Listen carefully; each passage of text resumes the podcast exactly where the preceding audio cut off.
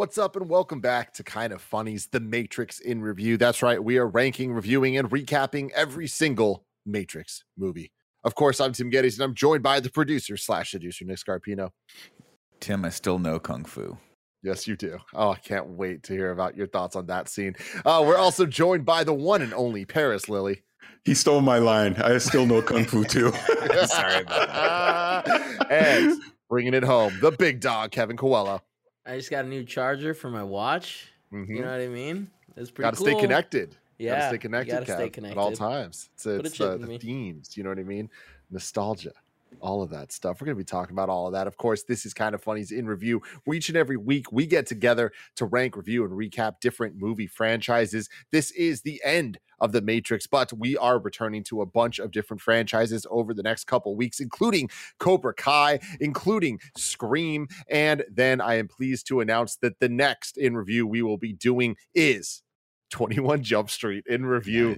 Because Morbius got delayed, there was a spot to fill with two movies. And guess what? The people have spoken. I tweeted about it, and overwhelmingly, people were like, We want to see these motherfuckers talk about 21 Dude, and 22 awesome. Jump I've- Street. That's the right call. I'm I've never stoked, seen man. them, so this is exciting for me.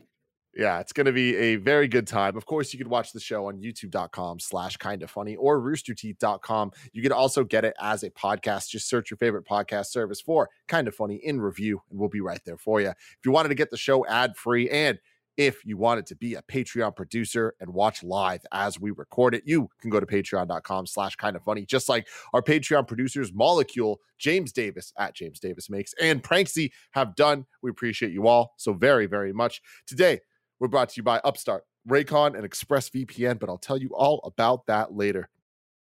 Because today we're getting into The Matrix Resurrections. With a runtime of two hours and 28 minutes, it is the longest Matrix movie. It was released on December 22nd, 2021, 18 years after The Matrix Revolutions. Uh, it was released both in theaters and on HBO Max, same day, same date uh, directed by Lana Wachowski, the first of the Matrix movies to only be directed by one of the siblings. Uh, the music was done by Johnny Klimek, making this the first movie not to be scored by Don Davis. Uh, some fun little music trivia for you: the song "White Rabbit" used in this movie and for the first Matrix Resurrections trailer is written was written in 1965 by Grace Slick, who became the lead singer of American rock band Jefferson Airplane.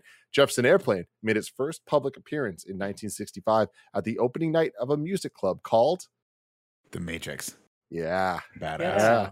That's pretty pretty, cool. cool. Pretty cool. Yeah, I love Look at that. Movie had a budget- got to pull out. this movie had a budget of 190 million dollars and a box office of so far 106.8 million dollars. This movie is not doing well when you Yeah. combine a pandemic and it releasing a week after Spider-Man No Way Home, which Yeah, is that's probably not a good dominating idea. theaters. I've seen that movie in theaters now three times, and every time I've been uh, to the theater, when you look at what's showing, it's just Spider-Man, Spider-Man, Spider-Man, Spider-Man, Matrix.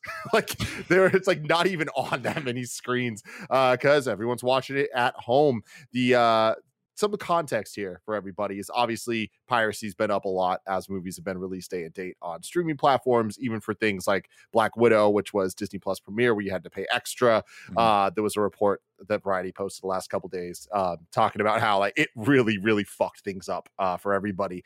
But despite that, it seems to be doing pretty well on HBO Max. HBO Max had 4.4 million new subs in Q4. It's not just because of the Matrix. Obviously, HBO's been putting a ton of movies on. They have a ton of uh, great shows um, and Succession and things like that.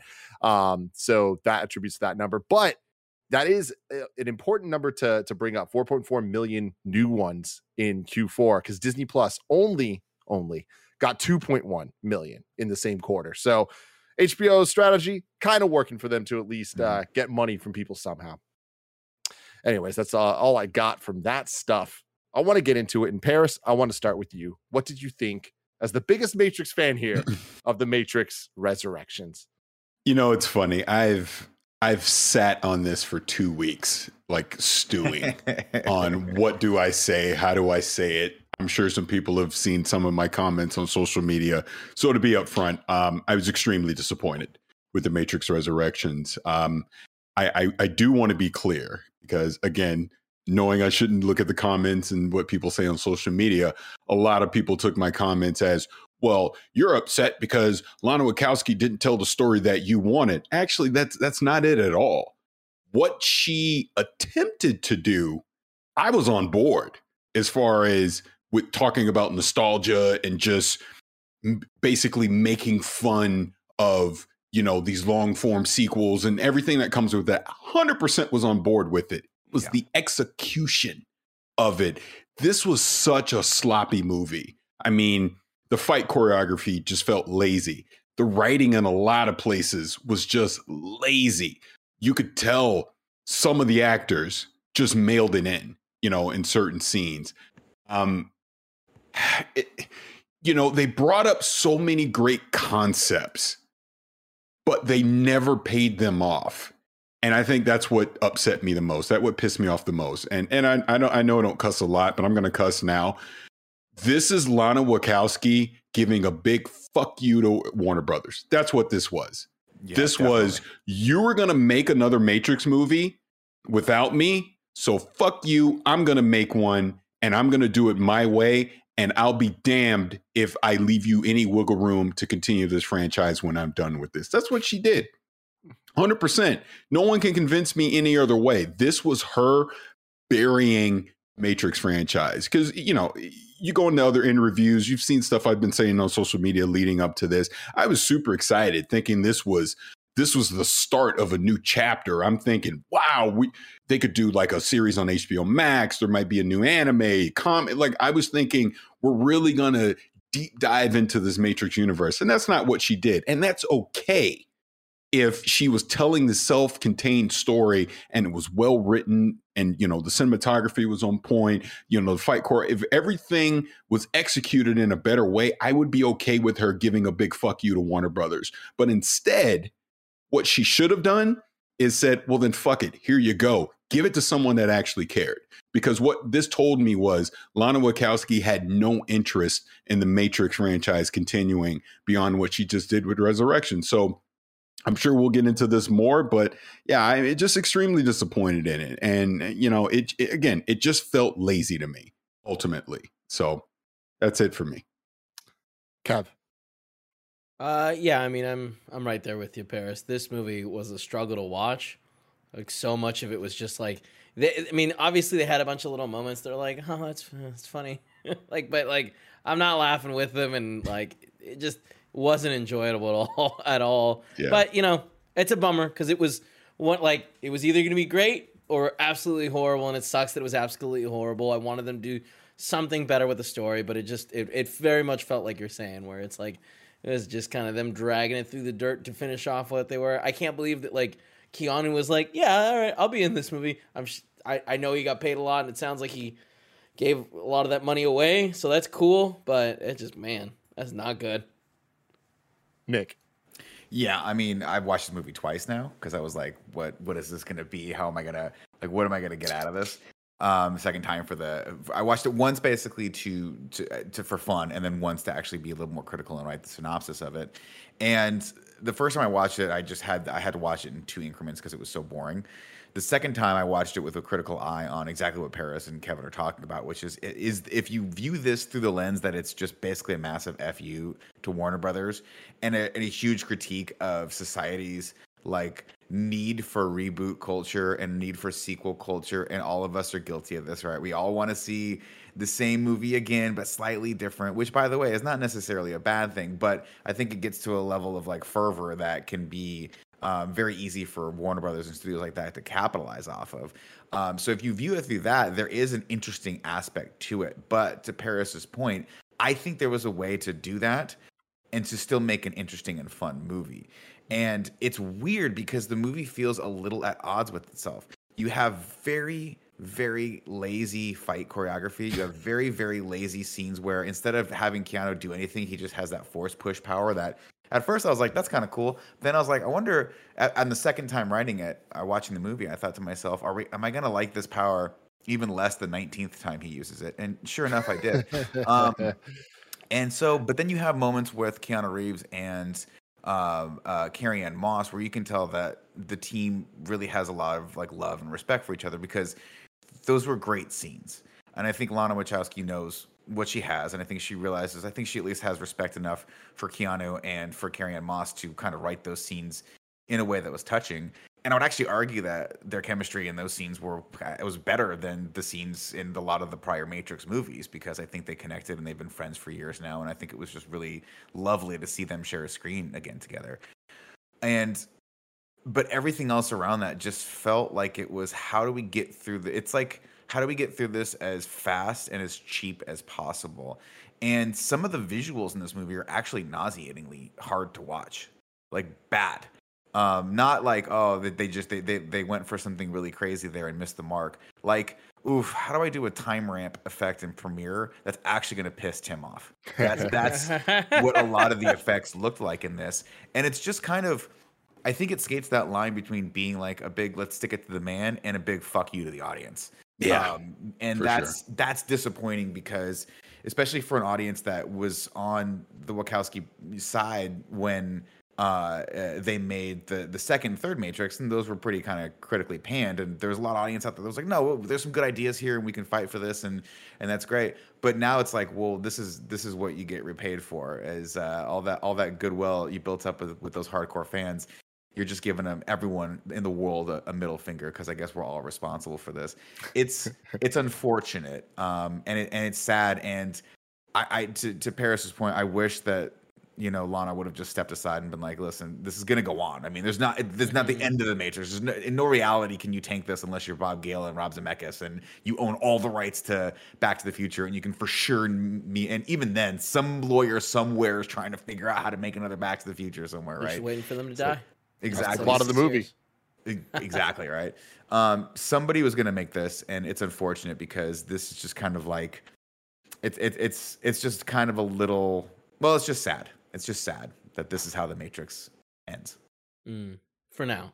Like I, Yeah. I think that we get another one eventually, a remake of the first. Tim, how did you feel about it? Unfortunately, I, I'm kind of right there with you guys. I, I made uh, a purposeful choice to watch this movie in theaters as opposed to watching on HBO Max. And uh, I went in doing that because I didn't want to be able to have any distractions. I didn't want to be able to like go to the bathroom at any moment and pause it or to look at my phone or to do anything because I knew that I would want to. I knew that I would kind of be like, uh, I, I need a second to to step away from all this. And it sounds like Nick, like exactly like you had to do. And I think that what like being forced to sit there and just watch it in one go um, gave me a little different of an experience with it, where I enjoyed it more than it sounds like you guys did. I just really think that that enjoyment kind of starts to taper off the the longer the movie goes on. When it starts off, and it, it seems a little bit more on the nose of like it's a remake of the first movie, but like there's obviously some characters and things going differently. It's a video game, all that stuff. I was really kind of intrigued with the Mhm. mystery of how much are they going to commit to this video game thing, and I was enjoying Keanu's performance as uh, Thomas in the in the first half of this film, where he was unsure of himself. I was a little unsure of like, is where is he gonna like? How does this all gonna play out? And it was pretty clear. Okay, cool. Trinity's to be a major focus of this movie. Tiffany, whatever you want to call her. Um, and unfortunately, I feel like that to me is the where this film really falls apart. Is that Trinity and her character are less characters and more just plot. And the entire plot of this movie, it's going back to what I liked least about some of the other Matrix movies, which is this idea and concept of love that just feels like it comes out of nowhere. Mhm. And this entire movie is that. And I'm like, oh, fuck.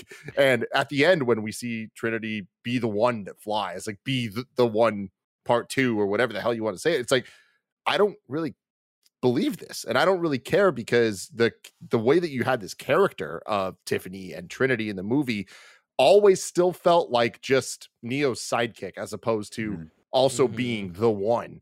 And i think that's a major disservice to the character and the story that they were trying to tell on top of all of the commentary on nostalgia and reboots and studios owning ip and all that stuff which i'm kind of right there with all you guys. It's very interesting. It's a it's a cool idea. They didn't do anything cool or interesting with it. And that's kind of the the bummer because you compare it to the matrix one and that movie obviously revolutionized action revolutionized like sci-fi and this type of shit and i, I feel like um, something that i've i've said about specifically reloaded is take it or leave it and I, i'll leave it uh, when it comes to story and quality of that movie I really did like the action choreography and I liked the CG and I liked that even if it looked goofy, there was a vision behind it. This Mhm. movie, in terms of CG and action, lacks vision. And I think what Nick was saying about Neo's weird little like forced chi thing.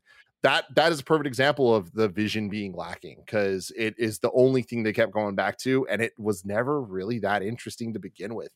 Um, but yeah, it, it's it's a bummer because I don't think that this is a terrible film. I don't think that it's like the like even bad. Look at Parris's face. Parris is like, you don't think it's terrible? I mean, I mean, uh, just to, to put all my cards on the table there, I, I would say that Matrix One is a ten, Matrix Two is a six, Matrix Three is a four, and this is a six. So it's like I kind of put those two. You think This this, is is, the second better one. than f- three? you just made Parris leave the room. Oh Yeah. yeah, oh yeah, you. dude. Oh dare yeah. you. You just made Parris. I don't, Oh, think, I oh, don't room. think so. Three is three is horrible. Three is one of the worst movies This we've is ever. this is not good. This is really bad. I'd oh, say yeah, I'm not is, there. I'm definitely I, not. to there. me, they're they're on par. Yeah, I- me in too. fact- That's- Ooh. Yeah, No, this is the worst one. yeah. And and and I, and I've I fought back and forth with that. wow. Th- this is the worst one. Um, I, I guess since I'm talking, let, let, let me say this: like watching it because I went to the theater as well, and uh, then I watched it again on on HBO Max to make sure I wasn't crazy. And uh, my one two my my biggest nitpick is is two characters. Number one, why was Larry Fishburne not in this movie as not as the in the Matrix Morpheus? He should have been Niobe because that would have been such a fascinating dynamic that, That would be Neo comes back to the guy that freed him, to the guy that believed, has now changed his ideals because he has to protect his interests in the real world. It should have been Larry Fishburne. It should have been the real Morpheus that he talked to. My oh, one sec. Okay. My second one is Agent Smith. If oh, because because you know now that we're getting the backstory, Hugo Weaving was going to reprise his role, and there was a scheduling conflict, right? If you couldn't get Hugo Weaving, that character didn't need to, he didn't need to be in the movie. No. Call him something else. He didn't Yeah. need to be Agent Smith. It just was wasn't right. You know what See, I I- mean? So I'm, was I'm the scheduling conflict I that, he think read the script? Smith needed to be in the movie. I think because I think that the the the I disagree, but go ahead. Go ahead. Go ahead. I, I disagree, but go ahead. what they keep saying about the uh, um the, the binary thing of there being two and like that being a big thing in this movie i think that if, if there's a neo there has to be a smith having said that i feel like this the jonathan groff who i do like a lot and i think Yes, his I character was cool he was an agent smith they called him that but he wasn't agent smith No. he said the lines but he didn't say them right like he needed to commit to being the agent smith character more for that to work at all Nick? my I, what's what's really d- um, disappointing about the movie though is that there's actually re- a lot of really cool concepts in the movie that I wish the movie was actually about. Right. Mhm. The two the two things that I I kept coming back to on the second viewing of this is I was like, well, okay, they obviously know the strength of the movie is Keanu and, and Trinity, and Trinity's story. Like, well, let me back up first. One of the cooler aspects of the movie was the war between the machines. And I'm like, why is this movie not about that? Why is this movie not about the machines coming to the humans and saying, hey, you guys got free. How do we get free now? We want autonomy. We want to be recognized as individuals. We don't want to be part of this hive mind anymore. But there is the architect that's still out there that wants that wants to keep us in control. How do we how do how do we team up with you guys to fight this revolution? And and they have that one great line where she's like, We've redefined what our side means, right? That we've helped your your actions, Neo, helped redefine for the machines and for us what our But- side means. And I'm like, that's really cool. That's a cool concept. And the idea that the machines are have become sentient and have personalities and all this stuff, They- that's a brand new take on a ma- the Matrix for me. Kevin. But it isn't. Like they were, and they already had a solution for that. For any machine that didn't want to be part of the system, and I don't think it was ever a hive mind, but it was like a community that where everyone had a role that mattered. And if you no longer wanted to be that role, or you were born somehow without a role, you then were exiled, or you could exile yourself to the Matrix through the you know the subway. Uh, so like they had an answer for that. You could go live in the mate. Like, why would a machine want to be a, a Well, an entity the- in the real world, right? You Well, the idea that they that, that the machines in the real world that are part of the Matrix, but also want autonomy to some degree. I mean, that's I mean, again, I'm not the writer of this movie, Kev, but I just found that Yeah. one nugget, that kernel, to be like something interesting that I think Mhm. they could have explored. Yeah. Option two for me would have been if you're gonna just remake the Matrix, why not just remake the Matrix from Trinity's perspective and have her be the one? If that's how the story is going to end, rewrite the whole fucking thing. This is a brand new iteration of the Matrix. Keanu Reeves' character and her character are not the same characters from the first one. Those characters died. These are just avatars or whatever. I don't know. Write it from Trinity's perspective, have her be the one, because that's pretty cool. Because it goes along the theory of like anyone could be the one. You just believe in yourself, which is kind of where we get to at the end of this movie. But to Tim's point, it's like by the time two and a half hours are over, you're like, all right, I guess Trinity can fly. Let's mo- let's move on. Parris. Yeah, going back to, to what you said, that that's where I say there's great concepts that were presented but never paid off. Like you breezed over a machine civil war over these past 60 years, right? Wait, what? What? Let's let's talk about this. Let's understand why. Let's understand the politics of it. What what happened with that? And then when you even go back to they basically they they kind of sort of did and didn't at the same time negate what Neo sacrificed at the end of Revolutions. And this is where I go back and say Smith. Smith had become a virus that had to be completely eradicated because he was about to infect everything. But now, conveniently, you can bring him back in because that helps keep Neo under control with that yin and yang.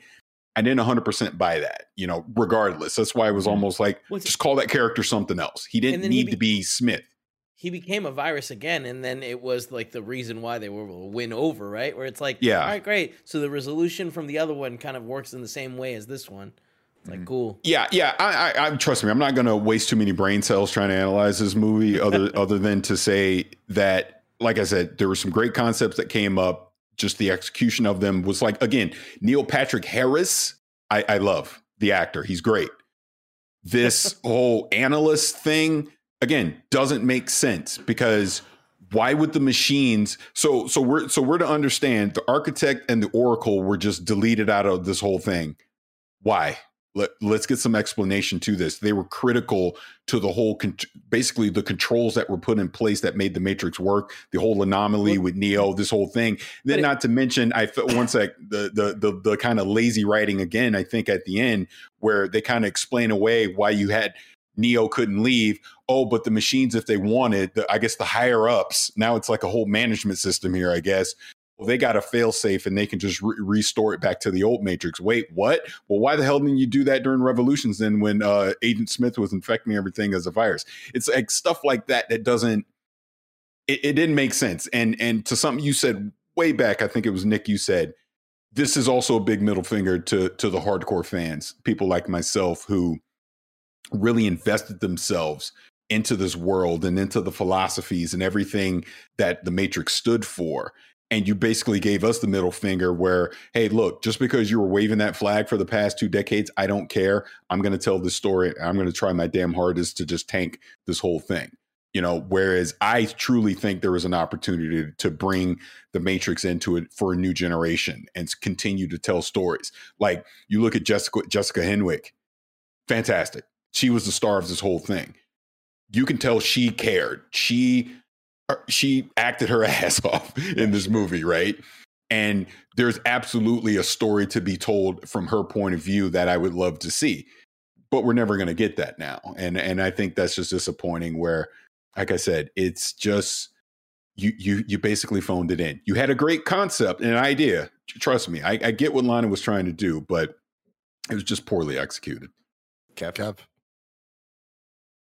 Oh, I was just gonna say that the, the like it's so interesting that it like it did feel like a fuck you to the fans because like I think the big reason why they didn't have Morpheus is because they're kind of respecting the canon like storyline of like the games, and it's just like the things that you're picking and choosing and uh, bringing attention to. I mean, like no one needed to see that flying like Trinity doing that flying kick again. Like we've seen it too many times. It's been parodied everywhere, and it's like, how do they not get that memo? You know, it's a bummer. And it's also Yeah. like, hey, what's everyone's favorite thing? The bullet time? Oh, let's make that like the bad guy's thing. And it's like, come on. Again, but- l- lazy writing. There is no, No. bullet time.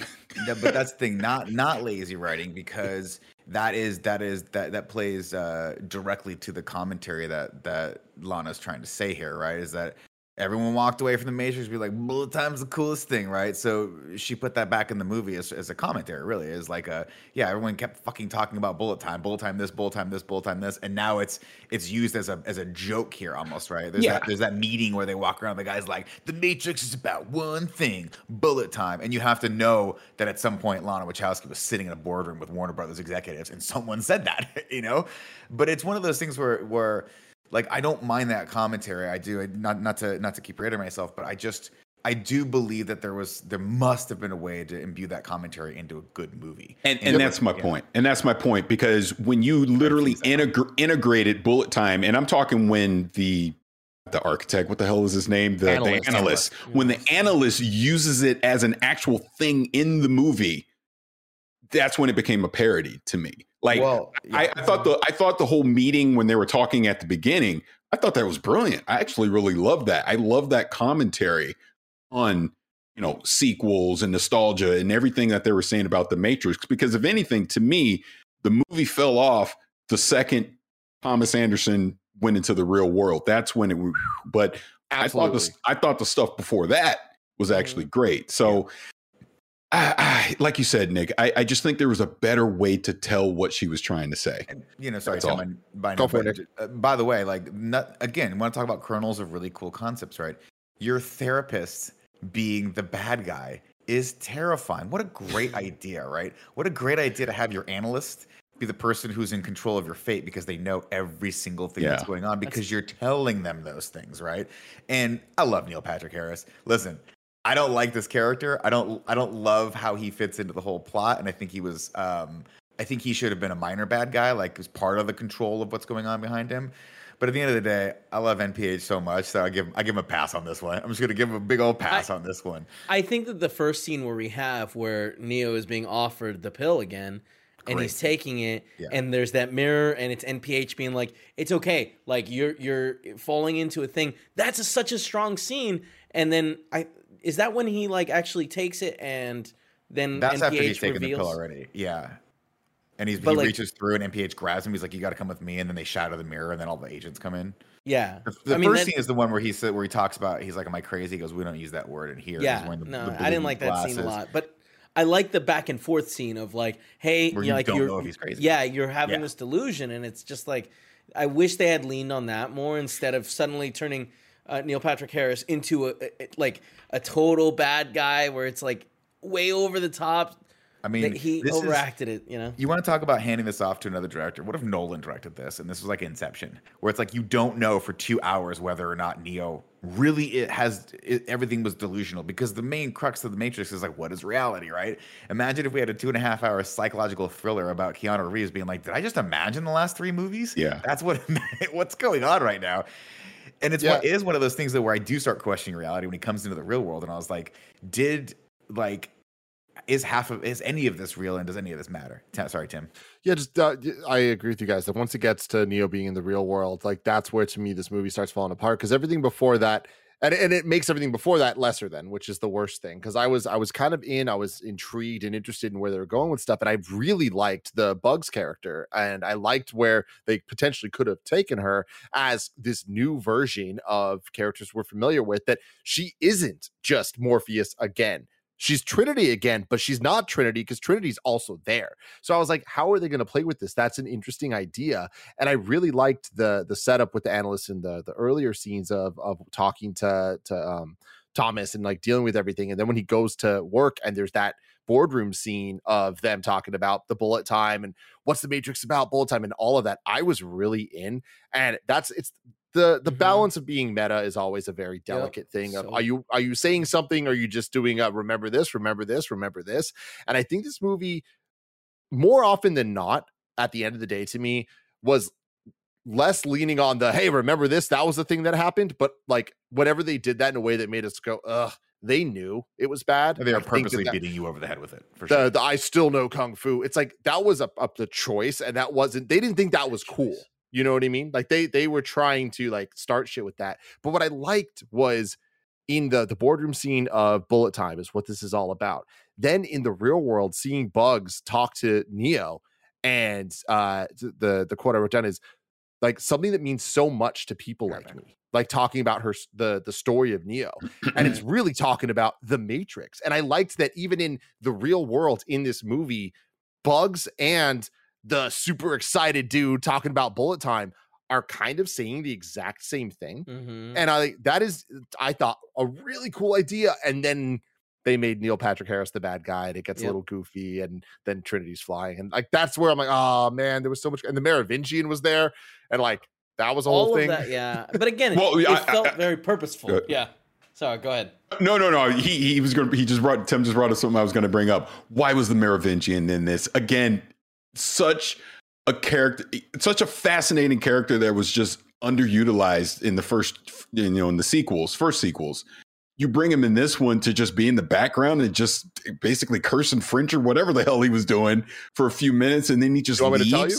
Yeah, please. I can tell you. I can tell you what he said because it's fucking batshit crazy. So somebody online made a uh, transcript of the of what was said. You, oh, it is you. All these years, I can't believe it. You stole my life. He speaks French for a bit. Kill him. There's a lot of fighting going on. You ruined every suck my silky ass thing. We had grace. We had style. We had conversation. Not this mimics a text message sound art, films, books were all better. Originality mattered. You gave us face Zucker suck and cock me climatey wiki piss and shit. Then there's a long interlude where there's a fight. This is not over yet. Our sequel franchise spinoff. It's Wow. so weird. Like it's, it's I- over. I, I just don't understand. Like the, all of that feels like they they knew what they were trying to do, but they're like, we're not Mhm. gonna actually do it. We're just gonna say it. It Yeah. would have been like, eh, can you imagine how incredible this movie would have been if it was just like Neo trying to like figure out if if the three movies were real or not, and like that was the entire movie, and it just ends with Morpheus coming around with the red pill in his hand and being like, Oh, "We're, time to we're getting out," Or- you know what yeah. I mean? or if the movie was like, I mean, granted, we, obviously we're writing a film, and we're I know there's a whatever, but or if Bugs had to go back into the Matrix to find Neo, who was like either hiding there or there because he was having a much deserved rest, and he needed to come out of retirement to help her free the rest of the Synthients or whatever. Like that's see, like I'll disagree with you guys. Like I think the movie had interesting aspects at the beginning eh, or the first half or the second half, right? The first half, I'm like, I'm loving this dynamic. It's a mystery. I don't know what's going on. Is Neo crazy? Is this is this the Neo that we know? We don't know. We see Trinity, all that stuff. Yada yada yada. We got the great scene in the Joe and the Juice down on freaking Montgomery Street where they filmed. Also, shout out to the fact that I actually filmed a lot of this in San Francisco. I kind of dig that. But once we get in the other world, all that stuff with like the strawberry and the Synthients and all this cool new tech and these new. My first time I saw the the the big uh, Cybb, Zabibi and all those things, I was like, I don't like that. Second time, I'm like, actually, you know what? I do like that. Yeah. And I think my first reaction to it was because it was so different. hmm But my second reaction was like, oh, actually, I'm now looking at the parts of this film that are different, and I'm kind of digging that. That could have been the direction that we could have pushed this whole series into, and the Matrix could have been kind of sidelined a little bit for the, the the events that are happening in the quote unquote real world, the liberation of the Synthients. That they don't want, they no longer want to live in the machine anymore. They want a corporeal. You know, an actual physical being, so that they don't have to be connected all the time to everything. That is a I fun don't want to. I don't want to spoil anything. I don't want to spoil anything, so I'm just gonna say this. And if you get it, you get it. And if you don't, you should definitely play this shit. This is Final Fantasy VII remake. Like what what we're talking about. It's like that's why the game is so special. Is they fucking did it. They did the thing. And the original versus the remake, they were there was more there. There's something there. There's a meta-ness done right. Play that shit and see what I'm talking about because that is literally No. Matrix Resurrections what it should have been. Now, should people play Final Fantasy XI first? Your favorite Final Fantasy? Uh, Parris, I- please speak. so, so, so Nick actually kind of touched on something. This goes back to the whole concept thing, and and this is where if I could have wrote the story, how I I would have done it. Where the the analyst lightly touches on this, and and I thought it would have been a fascinating thing where you're seeing the machines who want to get out of the matrix and be quote unquote in the real world and be sentient beings. And this touches on the end of Revolutions, where the architect tells Oracle that, yeah, we're going to let everyone have a choice. And this brings it all, all the way back to Cypher, where Cypher's like, man, screw the real world. I'd rather be in the Matrix to where it could have been, it could have been fascinating if it was the machines who were going to Neo to wake him up. They're like, look, we're losing too many people. Not enough people want to stay in the Matrix. We can't keep the power plant going. We need to convince more people want to stay. Whereas what Yeah, what the cool what, what, the analyst was kind of touched on was kind of that fact that he basically created a matrix that put another layer of control on top of it. So people wanted to stay because I guess on some level there was a choice now. And Mhm. obviously, early on, a lot of people decided to leave. So, you know, and I tweeted this out at the time. Look, Cypher was right. Even in this strawberries and all that, leave me in the Matrix. I'd Yeah, rather stay there in there. the Matrix. Yeah. Or- 100%. here's with that- crazy- With that, real quick, let me tell you about our sponsors. What would it feel like if we were finally free of high interest loans or credit card debt? Well, Upstart can help you make that final payment so you can get ahead. Upstart is the fast and easy way to pay off your debt with a personal loan all online. Whether you're looking to pay off credit cards, consolidate high interest debt, or fund some personal expenses, Upstart can help you get one fixed monthly payment with a clear payoff date. Rather than looking only at your credit score, Upstart considers other factors like your income, current employment, and credit history to find you a smarter rate. One of my really good friends did exactly this, and it helped him out so much. Just consolidating all of his debt into one place allowed him to focus and just take care of it. And now he's debt free thanks to Upstart. Find out how Upstart can lower your monthly payments today. And when you go to upstart.com slash kind of funny, that's upstart.com slash kind of funny. Don't forget to use our URL to let them know that we sent you. Loan amounts will be determined based on your credit, income, and certain other information provided in your loan application.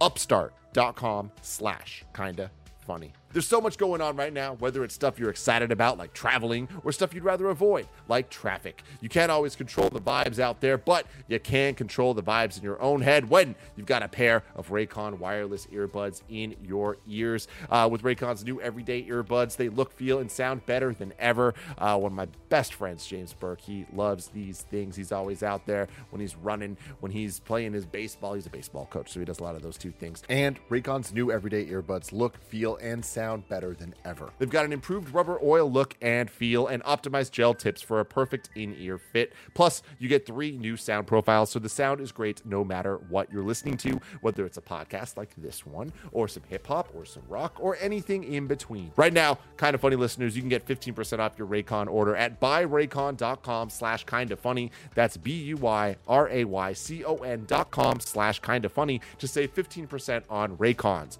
Buyraycon.com slash kind of funny. Using the internet without ExpressVPN is like leaving your keys in your car while you run into the gas station. You're probably fine, but it could be a disaster. And Every time you connect to an unencrypted network, you're basically giving someone else the keys to your personal data, like your passwords, your financial details, the passwords to your financial life. And it doesn't even take much technical knowledge for someone to hack you. But ExpressVPN creates a secure, encrypted tunnel between your data and the world that'd take a hacker with a supercomputer over a billion years to get past. Plus, it's super easy to use. You just open the app and press a single button. I've been using it. Kind of funny's been using it. It's keeping our internet safe. And I love that. I love it so much. I love how easy it is to use, and I love that I just don't even need to worry about it. Secure your online data today by visiting expressvpn.com slash kind of funny. That's E E-X-P-R-E-S-S-V-P-N dot com slash kind of funny. And you can get an extra three months for free by going to expressvpn.com slash kinda funny. Sorry, go for it, Kev. Here's. Oh, go ahead, Kev. Oh, um, sorry. I was just gonna say, like, I I really wish that uh, at the end of this movie, it had been all about pulling Neo out, and then at the end, it, it's revealed that Neo is in fact a a, a code or an uh, you know a, a machine that's gonna be used to track where they are. So that the machines can go and attra- destroy their city. Like I feel like that would have been waste. So the whole time Neo wasn't real, and I feel like that would have been such a good you know, uh, flip of like everything. Whatever. as, oppo- as opposed to them painfully recreating him which I again another commentary like I love that image of him they're like we had to rebuild him and it took years and it's and you can see him just like literally Keanu Reeves is in pain with how bad this whole process has been I love that I do I'm uh, I think we've exhausted uh, all the directions this could have gone in but I do want to throw one more out for people's uh, uh you know to, to mull but not enough. Not enough. Yeah, uh, yeah, you know, so you don't my- think we've exhausted? one of my commentaries for I think the third and the second and third one was like, hey, these are a hyper advanced level of machine. Why don't they just build a tower outside of the that goes up into the clouds to get sunlight? And like, could we have not figured out a way from the machines like, hey, guess what? We don't need humans anymore. So now we're gonna commit a mass like extinction level event for humans and we have to fight against that. That's something interesting as well. Although not to me not as interesting as like the culmination of the, you know the humans and, and machines. And then maybe oh by the way go vamping off the humans and machines one. What if there's a bunch of humans that are like i want to stay in the matrix. I'm on the old i'm on the architect side you know? I don't want i don't want to be back out there. I like this. This is cool. I have superpowers in here. Anyway lots of way that could have gone but it only went one way tim. Can i hit you with that plot? Please do. ladies and gentlemen the matrix resurrections. That's right parris. I still know kung fu we kick it off with traditional, albeit updated, green logos and theme. Okay, Fun thing. yeah. Fun little Easter egg here. Mhm, For the mhm. first time ever in the intro, some of the green is going up, not just down. Yep. Because it's resurrection. Ooh, I get it. Coming from the ground. fun at all. Uh, we get the lines of code. Very good. Now we get the title. Cool. Where's that DOS prompt? Great. What about that dial-up sounds sick? Um, Bugs calls C Seek uh, to tell him she's in. She found some type of old modal, modal 101, and she wants to check it out. But of course, someone is tracing their signal, and Seek is worried that the general will be mad at them, and Bugs is uh, is fishing again. We're getting a lot of like, okay, there's a lot of. I exposition. immediately I'm like, this seems really familiar. And we also have Zeke like coming in like a weird ghost. And I'm like, oh, what a cool concept that the the, the who's ever, you know, Operator, managing yeah. the operator can actually like now show himself. It's like, oh, like things have progressed. This is cool. I really love that. It does get a little visually confusing later down the line when um obviously I'm dumb and I don't pay attention to stuff a lot of times. And every once in a while you'll see Seek in one of the scenes, and then it'll cut and he's in the operator's chair, and you're like, wait, what? So I wish they could have visually Yeah. differentiated him I, being in I there. I think they did, and I think you just didn't notice it because there was like a bunch of him. Like he was a little transparent, and, and he wasn't complete, right?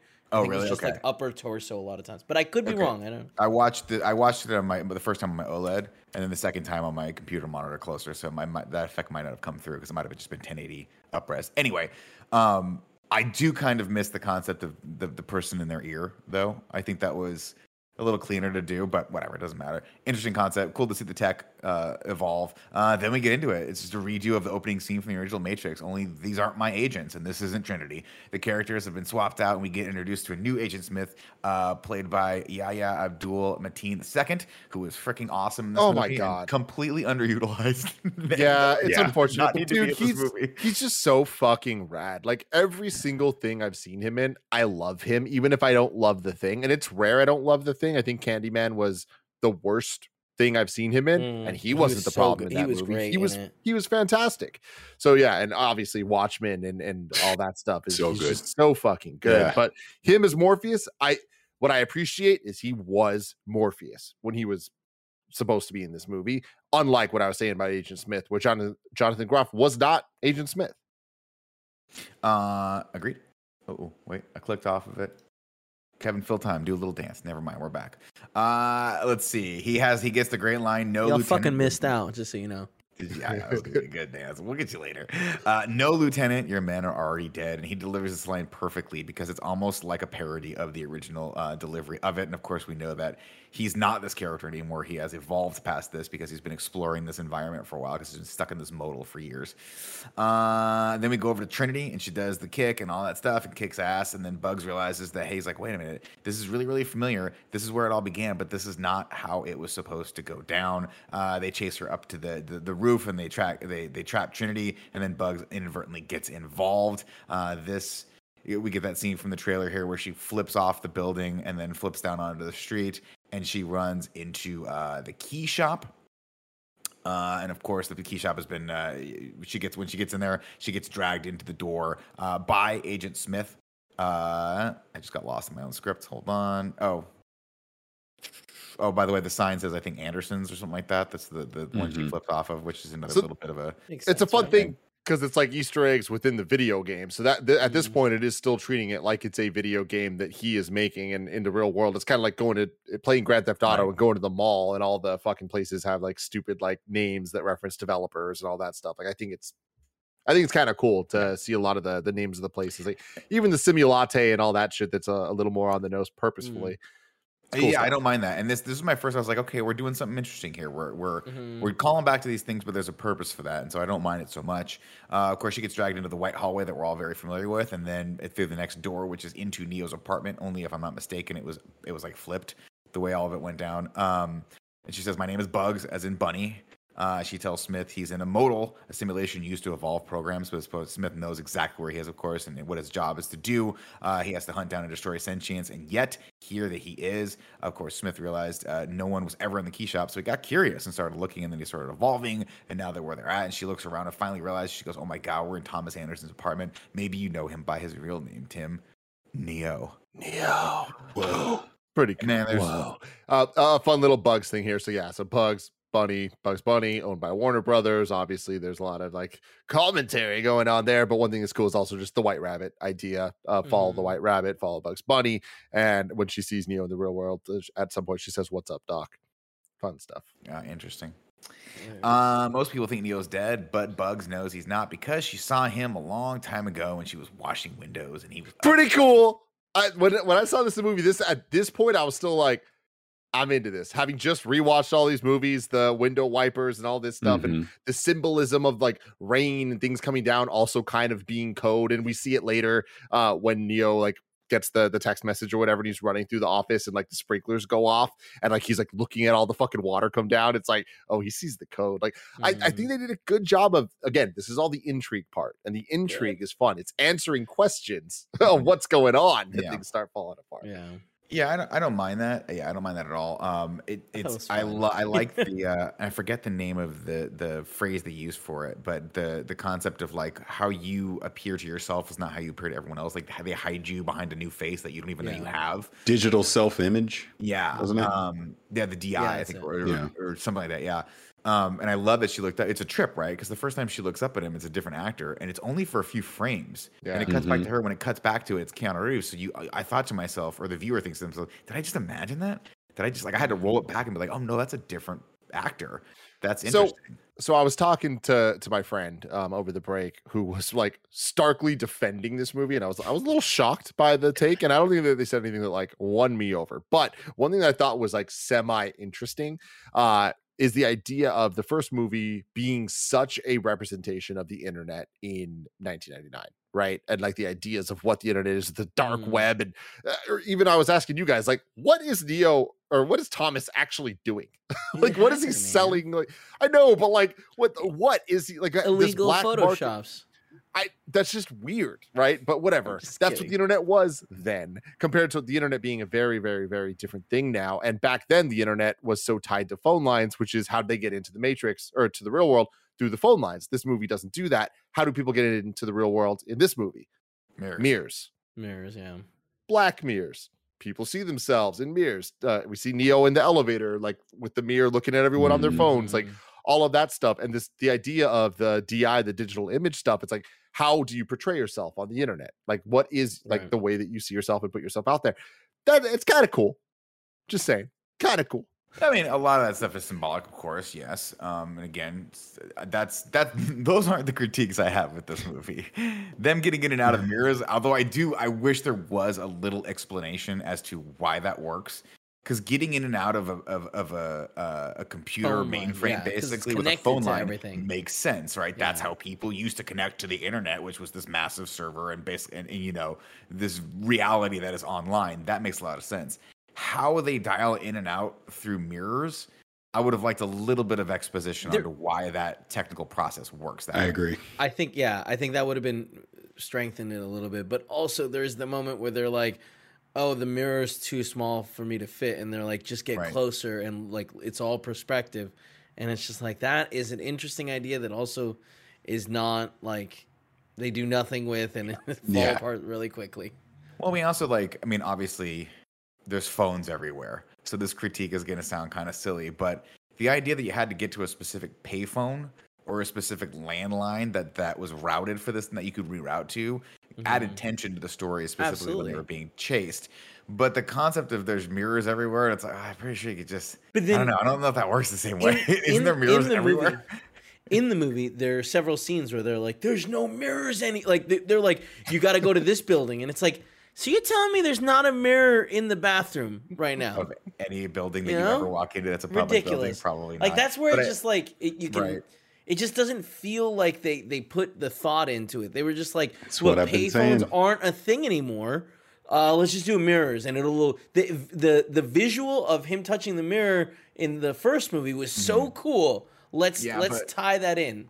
and and I agree 100%. And someone was Mm-hmm. like, "That's great," and that's and it's all about mirrors now. Until you realize sort of like what that was kind of about for him in the first movie, right? That was the breaking down of his Yep. reflection of himself in reality when he reaches into the mirror and touches it, and his what he thinks of reality literally ripples out, and he can see that for the first time in himself in it. That's Mm-hmm. what that meant to me. But he wasn't going to push through into his therapist's house. that wasn't going to happen in that, right? But again, that, Um, I thought that was a cool scene because that- suddenly it has this moment of like, oh shit, he's can he be talked out of this? Like that was can that was this- cool. I like the yeah. conflict in that scene for sure. Um, but I will also say the other thing that I would have liked a little bit of exposition on as well is how they're able to use all the portals.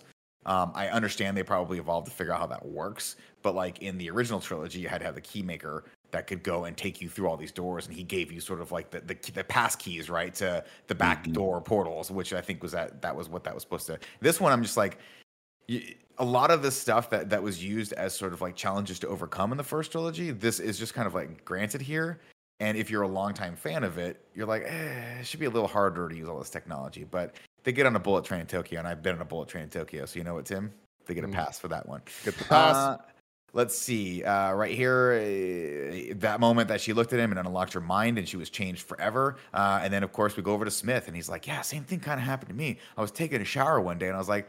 Why would an agent need to take a shower? Why or go this- to the gym or go to and the all this. gym or Yeah. do any of these things like Yes. no i understand that a lot of the, the the world here is built into this concept like there's hey there's bots everywhere right they're, they're just these random uh, bots that are all over this world that are That living with real human beings Yeah. who can be taken over at any given time but we didn't really need that because the agents could take over real human Anyone. beings anytime they wanted Yeah. right and he even has that line at the end of this where he's like, You've always wanted to be someone, I've always been everyone, or whatever that is. But anyway, um, this is weird. I'm like, he's taking a shower. That I never imagined an agent taking a shower. It's like when you see your teacher outside of school, you're like, Whoa, get back in school. Get back to where I know you from, sir. Also, Uh, the, real quick, the horde mode thing yeah, that they swarm, do, Swarm. it- swarm. Uh, I just like, isn't that the same as like everyone turning into Agent Smith? But So, just like- less cool. Like Yeah. again, th- this just goes back to like the, the the biggest problem for me with this movie compared to even the sequels is that at least Revol- or sorry, Reloaded had like inspired action scenes and like ideas of choreography and martial arts and all that stuff. This one's kind of like, yeah, let's just do it again, but less cool. Mm-hmm. Now I can explain the Smith stuff right here because this is a modal. This isn't the Matrix necessarily, it's, or at least it's a, maybe a portion of the Matrix that's been programmed by Neo himself. So Mhm. the theory, my theory is that he programmed Smith to evolve in this thing. Keep doing Yes. to evolve, evolve, evolve, Yeah, and eventually uh, become into Morpheus. Morpheus, right? right? That's Yeah. the concept of it. Yeah. So that kind of explains why he has more to do, in my opinion, than an agent. But you think the Matrix would have picked up on this? Uh, anyway, he for the first time, Smith knows who he really is and understands his true purpose. He says, "I am Morpheus, and I have to find Neo." And Bugs is like, "Yes, we got ourselves a movie." Uh, she gives him a pill, uh, and you're like, "Why? Why would he need that? He's a program. He's already." It doesn't matter. Uh, he starts being all sorts of loopy. like and we don't have to locate his body. That's Yeah, what the pill right, is for. right. That's You know what it I was mean? for. Yes. God. He literally has Ah! no body. Um, she gives him the choice and then says, and he's like, "Why? Why do I have to take this pill?" And then the character does the thing that I I really don't like when characters do when they say a lot of really smart words fast to explain to you Mm. Kind of an aside to the audience of like, well, let me tell you, I'm way smarter than everything that's going on here, but let me just boil it down for you right now, back for the stupid character. You'll eventually figure out that choice is an illusion. You already know what you have to do. And he's like, I got to take the the pill, and he starts freaking out. Uh, and then this is our first taste of it, Tim. Our first taste of, you know what, the bullet time did for cinema back in 1998, Tim, 1999 when the first Matrix came out. I hope to God doesn't happen for this slow mo effect that they used in this. And I swear to God, if if all the Netflix original movies, which by the way is what this feels like, start using this terrible ramping effect that they did in Premiere, I'll just I'll start reading books again. Parris, God's honest witness. I will just go back to the written word. It's I hate really- to I hate to say this because this sounds like such a like uh, people just give this criticism or like feedback to every single thing these days when it's like this. But like I do think this would have been so much better as a HBO series that had more time to focus on That's plot, That's what I said. that Yeah. Develop focus it. focuses on plot and doesn't focus on all the crazy action stuff. Actually, like subverts the expectation of what do people want from the Matrix bullet time. Don't give them any bullet time. Just focus on only the the the things that actually make the Matrix really But- special and good, which is the kind of like deep thought and introspective like looks at things. Because this kind of just gets caught in the middle. But correct me if I'm wrong. This- Bullet time is not just them doing things in slow motion. Bullet time is where they freeze and we revolve around that moves, yeah. character and then catch back up into time. So, And- if I'm not mistaken, in chat, you can correct me if I'm wrong. I don't think there's any bullet time in this entire movie. Well, Period. Well, no, not not No. necessarily. Bullet time just means you're moving at the speed of bullets. So like essentially you're in super speed. But the the Matrix thing was yes, everything pauses or slows down, then the camera moves, which we can do in real life with like an array of GoPros, and it's fucking awesome. Oh no, I mean that's how they did it, right? Yeah. They they took a bunch no, of still cameras, it was all digital, DSLR. right?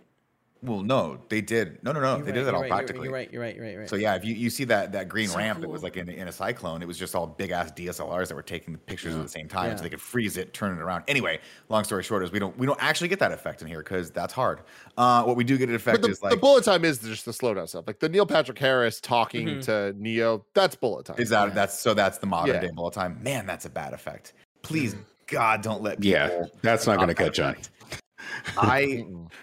watching it this close to my monitor, I was like, I'm gonna throw up. This is like it's slow mo, but then it's also like it's like No, four it's frames a second that it's playing. Yeah. It's bad. It's just really bad. Not to be confused with the effect where Carrie-Anne Moss screams and it echoes her. I'm like that was that was cool. That was that cool. looked cool.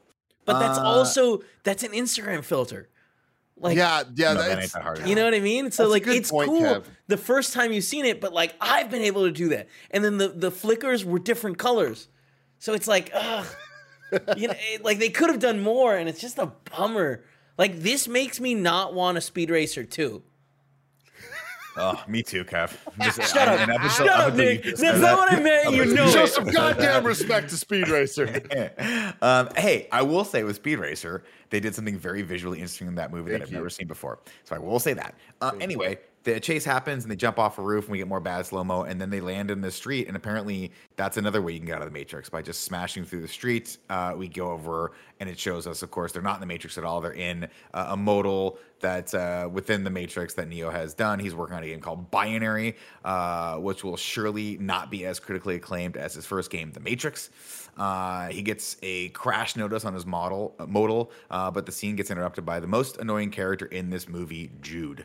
Uh, so they gotta go. Jude's like, I gotta get some coffee, right? Or no, I'm sorry. Neo has a coffee reminder because that's where he sees Trinity every day. So he goes there at 4 p.m. so he can get, get a glimpse of her. And Jude's like, I'll go with you. I made line coffee. Ah. Uh, and he's like, I want to tell you, I want to tell you and the audience everything about the exposition of the first Matrix game, so they really understand it was a game. But it turns out that Neo's really there to see Trinity, who walks in with her two kids. Uh, Jude decides, like, listen, for all you've done for me, uh, all those countless hours I enjoyed uh, sitting alone in my room playing the Matrix, I will go play wingman for you for Neo and annoy the shit out of her. Or, excuse me, with Tiffany. Uh, which turns out to be her real name, Tiffany. Great. Uh, they shake hands and they get that first feeling, of that hint of recognition. Well played by Keanu Reeves and uh, and Carrie-Anne Moss here. I think they have really good, Yeah, the great Um, chemistry. great chemistry. And then Again, this is so cool. Like at this Yes. point in the movie, when they when Mhm. you see him he's like, there's something between them, but they're not quite sure. It's like, I'm just uh, I'm in. I am totally like Mhm. interested in what's going on here. And then, of course, the scene gets interrupted by the Chad. Now, Tim, Two things here, Nick. Yeah. Two things. Me. One, Chad, perfect name. Perfect of course, of course, in a movie this on the nose and this meta and blah blah blah. Of course, the like the husband we're not supposed to like is named Chad, but it goes deeper, Nick. It goes deeper. oh, oh, I know. You give you do know? Oh, I'm well aware who this of who this Chad is, but go Then for it for the rest of the audience. you- go for it. You tell us. This is Chad Stahelski, who, if you're not familiar with, is the director of the John Wick series and was also Neo's stuntman on the original Matrix movies, which actually is a, really, a really, really cool Yeah. piece of meta trivia that I love that they did. That that actually makes this movie a little bit cooler. Yeah. just a little, which Yeah. is, and also it's just great that that it's come full circle and Keanu was able to like put him in one of his movies and and and actually put him out front. That's pretty cool. And also, like maybe, man, when you meet Chad Stahelski, maybe don't fuck with him because apparently he can do all that shit that that Keanu Reeves couldn't do in the original Right. movie. So, big dude. Uh, anyway, Neo checks back on his Modal 101, but it's been deactivated. He gets a call up to the boss's office, who is Smith. And when he walks in, he echoes the line billions of people just living out their lives, oblivious. And then we get the first of many flashbacks to the original Matrix movie. Not even a flashback, they just kind of show some of it. Yeah, God, so many of these. Uh, I love I love this. You did? Yeah. Right. Oh, I'll tell Oh, you why. I No. didn't. No, no, no. The I first did. time, the first time, I Okay. absolutely, I absolutely hated it. But the second time watching it, now with under the, from the perspective of this is just a big old commentary on on Warner Brothers and reboot culture of like people are like just make it more like the original, and Lotto is like fuck it, I'm just gonna put the original in this movie. Right. I'm just going to put. It, like uh, obviously reboots uh, rely so heavily on the original movie. She was just probably like, "Fuck it, let's just put footage of the original movie in this movie Yeah, and give people like, what they but- want." but- when but- you're uh, prove to people they don't really want that. But again, again, this is where I say great concept, poorly executed. You know who executes it really well? Cobra Kai. Cobra Kai takes Oh old God. footage, puts it in there, and it makes freaking sense. This was just lazy. Yeah, this is just true. like th- this. The way they do it makes you feel like, hey, we know you didn't rewatch two and three. Here's a clip so you know who we're talking about. It. And I Mm-hmm. get that, like, you know, that makes way more sense for Cobra Kai because so many people didn't watch two and three, you know, or even one. I know I liked it, and I no, liked two, it. no, two was great. By the way, let's not. Oh, slander two and three are great. Four is terrible. Yeah. Yeah.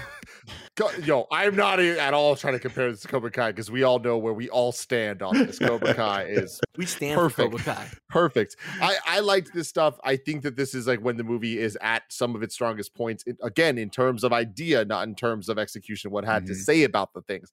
I like that this is. They're like we're dealing with this head on. We're not going to allude to the original movies being things we're talking about. It's like no, no, no. We are actually talking about those specific actual events and in in world diegetically they are seeing this they are experiencing this the same way it's not just like flashes and dealing with uh, um, when it is flashes of uh keanu reeves character uh, depending on what level he's in at this point thomas or neo um of the blue pills being prescribed the pills from the analyst and all this stuff like i i like how they did that and they they actually made it in world it's just again they didn't really do anything cool with it Yeah. See, I wish, I wish they had. Now, granted, listen, you convinced Keanu Reeves to shave his head in this. You better not have fucked this up for John Wick. This better not be a mustache God. uh, situation like we got with Henry Cavill and uh, the movie that would have been perfect if it weren't for the fact that they had to cover up his mustache. You know, Justice League. You're hilarious. dude. Um, but I would have loved if they could have recreated these scenes with current Keanu and just had him cut his hair to that short, and that would have like I think visually that would have fucked with me a lot more. Where they're like they show him with the mouth, but you're like, wait a minute, was he old? Therefore, like, nah, I don't know. I think that would have been cool. Anyway, probably not necessary because they could just literally download the other movie from YouTube. Uh, let's see. Smith asked him about therapy and whether or not he's had any episodes, and then tells him that listen, like man, Warner, we got the call out from Warner Brothers. They want us to make a sequel to the original trilogy, and they made it clear they're not gonna they're gonna do it with or without us. He's like, can they do that? And he goes, yes, they can do that. They own the rights to the Matrix. And they're going to force us to do this, and that is the theme of this whole movie. Yep. Lana Wachowski was forced to make this movie. She didn't want to do it. She didn't want to let it go to another and, and see her her this this amazing project that made her career go to the hands of some fucking hack director. So she decided to tank it. Here we are. I'm gonna say it. I don't fully believe it. I think she wanted to make this movie. I've been looking at some of the interviews and stuff, and I'm like, you know what? I don't think that she didn't want someone else to do it. I think she wanted to do this. Maybe, maybe we'll never know. That's Never sad. know. That's upsetting. You know. Um, s- quote: We're still telling the same stories we've always told, just with different names, different faces. Uh, Neo gets a flash of the interrogation scene for the Matrix uh, One, and then heads to his analyst house to talk him through the day's delusions. Uh, this is where we meet the analyst Neil Patrick Harris. Uh, he tried he, Neo, of course, back in the day tried. to Where the hell does he live, Nick? I think that's um, I think it's like a make believe place in San Francisco. Yeah. I don't think that's an actual. Okay, because I've lived my whole life, and like I can't even Never imagine a place that's like that at all.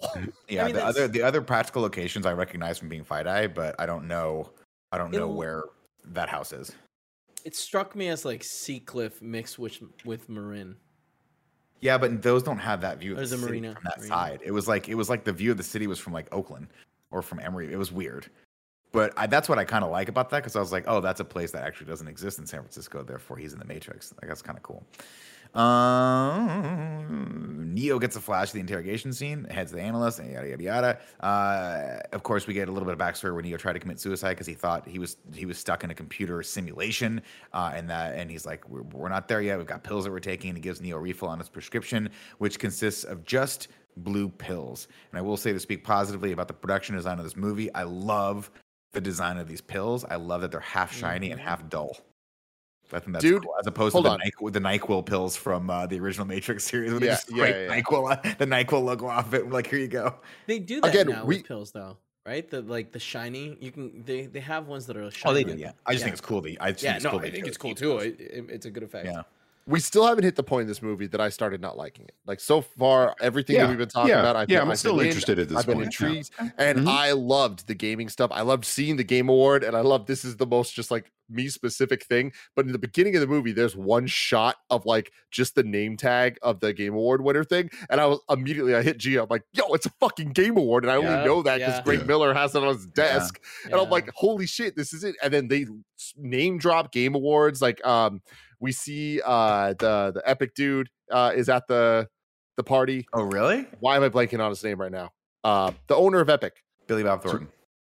Tim um, Billy Sweeney. Bob Thornton's right. Tim Sweeney. Yes, Tim Sweeney's there. Oh, And I was just like, yo, this is kind of cool. And I love that he they're at the like game o- their the uh, the awards party or whatever when he fucking attempts suicide. Like all of this was so cool to me where I'm like him trying to like walk Neo walking off a building because he's not sure if it's real or not Mhm. is peak Matrix 4 to me. Like that is so cool of what that could have been. But again, intrigue versus delivery. Mm-hmm. So, the, so, so the movie's still good for you guys at this point, right? Yeah, Still good on I'm. I'm, I'm still in, still in Ladies at this point. Let me put for your edification one Christina Ricci in the next scene. Just chewing up scenery like a psychopath. Yeah, And I'll tell you what, man. You got Christina Ricci in this film for fucking one scene, and this is how you use her. She could have been so cool as like a secondary bad guy, like you know, like like someone who's like the. I mean, listen, we've all been in those corporate meetings, right? Where Fran just drones on and on and on about synergy and all the cool buzzwords that we're going to use. And Parris, like, here's what we're going to do the new website. Meanwhile, I'm just daydreaming about the day I could just Why do you have to take a match to this whole. you know what I mean? What's that? Huh? What's that? Nothing. no, I'm kidding. Love Fran. Everyone go watch him play New World. Uh, let's see. you can sell water. uh, of course, Christina Ricci is leading this brainstorming session, which, which, uh, and we're talking again, must have been taken somewhere out of a brainstorming session that Lana Wachowski had with real life uh, with Warner Brothers. Because this, it's, it, we run through a montage of all the stereotypes of tech people and people that work on games, all of, like, from their various perspectives, and they're all just completely uh, ridiculous. As the Jefferson Airplane song "White Rabbit" plays, and Which love- again, you cannot get more on the nose than this. But like they committed, and I appreciate when people commit. And I, I just did. wish that there was been there was more commitment like going forward. Because like up even this scene, I'm like, I think this is the culmination of it all kind of coming together of like, look, we're on the nose and we're only gonna deliver on the nose. But they were so on the nose that at one point. Now I guess this makes sense because this is how the guy in the game would have delivered it, right? But one of the guys does a Keanu impression where he goes, "We need guns, lots of guns." It was weird. Anyway, there's another one that where he goes, "Ideas are the new sexy," and I'm like, Tim, that's going to my Twitter bio from now on. Uh, Neo eats at a restaurant uh, with a quote on the board that says it's so much simpler to bury reality than it is to dispose of dreams, which of course is a low key message to him because his reality has been buried in a game. Uh, and then the person at the checkout counter is uh, a grown up Sati, but we just don't realize that yet. I was just like, I forget the actress's name. I knew instantly. I was like, all right, that's what that is. Instantly. They're focusing on a character that hasn't been introduced in this movie yet. There's somebody we know. No, of course, especially when it's God, why can I not think of her name? Uh, Priyanka, Bianca Chopra, right? Chopra, Jonas, by the way, because she's married to a Jonas brother, and that's no weird. shit. Yeah, I think she's married to Nick, or one of them. Anyways, It Priyanka- seems like uh, something you're mistaken. Priyanka. Chopra. I'm looking at her IMDb right now. It says Priyanka Chopra Jonas. My bad. There you go. Wow. Um, Should've I mean, uh, it won't last. Of course, you can't. You can't nail Don't one of the Jonas that. Brothers Come down for that long. Okay, It's- these some birds have to fly, Parris. Uh, anyway, she's there. She gives him a little like, "What's up?" And then Neo eats a really great, greasy-looking steak that mirrors the one that Joe Pantoliano ate in the first Matrix. And we're reminded steak uh, that this so can, good in the can be all summed up in one word, Tim: bullet time. Neo throws his pills away. I didn't tries- expect them to say that. And again, I liked it. I th- they Right. could have said cool. They could have said like so many other things, but like bullet time, it's just they're committing. They are. Uh, Neo, of course, throws his pull, uh, uh, pills away and tries to put his fingers through the, the mirror, but it doesn't work this time. Uh, then he sees Trinity the next day at the cafe, and they sit down for a little chat. And I love this scene. This, this, I, again, this is this the, the main best part of this movie. The two of them Yeah, together. yeah, yeah. Um, and he s- Needed more says- of them. she says, "What was it like making the Matrix? Was like being a, a, you know a world renowned game designer." And I think this is probably coming straight from from from Lana Wachowski because he says a lot of hours. Uh, sometimes it's amazing, you know, and, and sometimes it's amazing. Uh, He's like, "We but you know we made the Matrix and we kept some kids entertained." And I'm like, "Oh, I hope that's not how she feels about." The original Matrix because it was amazing, uh, but uh, we get more flashes from the original Matrix when Trinity asks who the main characters are based off of. She sees a lot of similarities between herself and Trinity, uh, including the motorcycles. She's like, "I make motorcycles," which is cool because I think uh, Also Tim's kind of gone. creepy. But I think in real life, Keanu Reeves owns Yeah. a motorcycle. Yeah, he does. Company. Yeah. Yeah, Mhm. Arch Arch motorcycles is that what it's called? They're cool. They look cool. He rides a lot of motorcycles, I'll and I swear to. God, I hope he's safe because I want him to live forever. Uh, let's see. He But she says, of course, time. when I told my husband that, he laughed at her and told him that, uh, which made her. He's like, "Well, how, I'm sorry about that." He said, "He goes, yeah, it made me want to kick him real hard." And for a second, we get a flash of the real Trinity, and it's fucking awesome. Uh, Neo catches a reflection of Trinity in the glass, but the woman in the reflection is totally different than the one he's staring at. Uh, another one of those moments, uh, just like when Bugs saw Neo on the building. Back at the office, a fire alarm goes off. The building gets evacuated. Neo gets a text just like in Matrix 1 telling him to go to the bathroom. Uh, and then, in another bit of commentary here, Tim, you can see it however you want, but Morpheus literally walks out of the toilet and then makes a comment about that where he's like, he's like, I, I forget how he phrased it, but it was a perfect little comment of like, Yeah. Is this is this uh, a commentary on what's going on or not? I don't know, but whatever. I look good, and he fucking sure shit does look good, and just having real, a lot of fun with that character. Uh, and then uh, cops bust in, everything starts going haywire, and the sprinklers go off. Or actually, he offers him a pill first, and he's like, "No, no, no, no, no, no, no, no, I don't want that."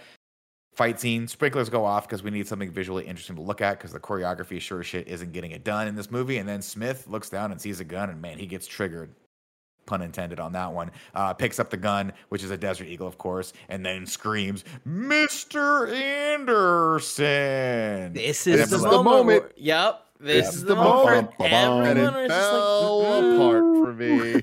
Do you, are, is it because you guys are? Is it because you guys are like you think you're missing the obvious joke, right? Where someone goes, "Mr. Anderson, what is my dad here?" Man, just call me Tom. You're right, Nick. That's why I was Is mad. that why? Yeah. God damn, I love myself That actually would have been great. That would have been really great. funny. Mr. Anderson's my dad, man. Uh, anyway, But that- boom. yeah, I mean, Yeah. 100%. This is the, the exact moment where it's like, oh no. Oh no. everything, everything. It was like a teeter totter, right? Where like, which way is it going to go until Mm-hmm. this point, and then it went right into the sand. Uh, Smith shoots him point blank, boom, right in the head, and then bang, we're back in the analyst's office, and we see the Black Cat deja vu. They rehash the night Neo won the game award, uh, which was the same night Neo tried to kill himself or and or get out of the matrix. Uh, Neo tells him that Morpheus tried to get him to escape, and Morpheus is a program that Neo encoded uh, to help him escape the matrix. Which is a really cool concept. Neo heads up to the roof. Of course, he's like, "Well, are you sure about that, or is it all in your mind?" He goes, "It's all in my mind." He goes, "What do you think would happen if we went back to your office? Would we see it all burn on fire?" Or He's like, "No, you wouldn't, of course, because the analyst has had it redone thanks to the concept of deja vu." Uh, which is funny that it's the cat's there. Neo heads up to the roof of his building, and we get more shots of the original Matrix, including Morpheus saying "Free your mind." So he's like, "Screw it." He looks over, he sees a pigeon fly away, and he goes, "It looks easy enough." So he climbs up and he decides to take off. Uh, but Bugs pulls him back, and she explains to him that the first time she saw him, uh, she saw the real you for a moment, and uh, except when you jumped, you never fell. Everything just stopped and then like redid itself, and she was free from that point on. Uh, she's like, "You're gonna get a call in a second, and it's from Jude. Jude's not a real person; he's a program meant to control you, and he's gonna be with a bunch of agents. So just give him the the big old fu." Um, and then also we get an exposition that uh, the agents use bots now so they can look like anything. It's like, well, they could always look like anything. They could always just go through anyone. It doesn't matter. Uh, she knows Neo left his modal open so that someone else could free Morpheus to help free him. She shows him uh, her white rabbit tattoo, and he's like, oh, yeah, I got to follow you now. Uh, and they walk through a door of blinding light uh, onto a bullet train in Tokyo. Uh, because, of course, quote, a moving pla- portal it makes it harder to track. She also mentions that they don't have to run phone booths anymore either. And you're like, cool, why not? And she just looks at him, blinks a couple times, and she goes, Mr. Bugs, Mr. Bugs was my dad, man. Just call me Bugs. Fuck, man. I it could have know, been so cool. Could have been so cool. Uh, anyway, she takes him through another door, and they wind up in an old theater. Why they didn't go straight to the theater is beyond me. But uh, showing scenes from Morpheus, I kind of like how this is shot. Except these aren't scenes from the original movie; these are scenes from the video game. That is, I mean, they have a lot of good technology in this, man. Because the ray tracing in this is fucking unbelievable. Uh, largely because it's just real uh, footage of the original movie. Um, Neo asks the ultimate question: Is this all real? He's like, if this is all real, then didn't I die? Why did the machines bring me back? And no one has an answer for that yet. Uh, Bug, that's l- later to be determined. Bugs knows that they uh, hide them in plain sight. He doesn't look anything like himself now, thanks to an altered DSI. Uh, that was the term we were looking for earlier. Uh, it's been over 60 years. He's like, well, it's been 20 years. He goes, no, actually, it's been 60 years since he and Trinity flew into the Machine Cities, but they don't know why he hasn't aged. Maybe he could be found uh, because, and then uh, Morpheus, of course, comes in and says, maybe you could be found because you didn't want to be found. Maybe there's truth to the rumors that you were working with machines the whole time, which actually is kind of true because he was working with machines. Uh, Morpheus gives him the choice truth or live in the same day over and over again for eternity. And Neo has the best line. in This, this is the best Keanu Reeves delivery ever. He just goes, fuck. and then he takes the pill and puts it in his hand, and then the, uh, everything starts going crazy. And he puts his hand through the mirror. Only this time, he looks over and sees his analyst, and Neil Patrick Harris is like, "You're in my house. Like you walked here. Whatever. What's going on? Just come to me. Come to my voice." And grabs him and tries to pull him through. And of course, Bug sees that. She pulls him out and shoots the mirror. It shatters, and then a bunch of agents come in and start swarming the place, uh, shooting up the joint to the, and they go back to the bullet train. But the bots get activated to swarm mode, and you're thinking, oh, that's going to be really cool, and you'd be wrong because the scene's kind of boring and kind of jumbly shot, and you're like, oh god, all these. Whatever. Uh, Neo tries to fight, but the bad slow motion seems to be having a negative effect on him, just as it did on me. Uh,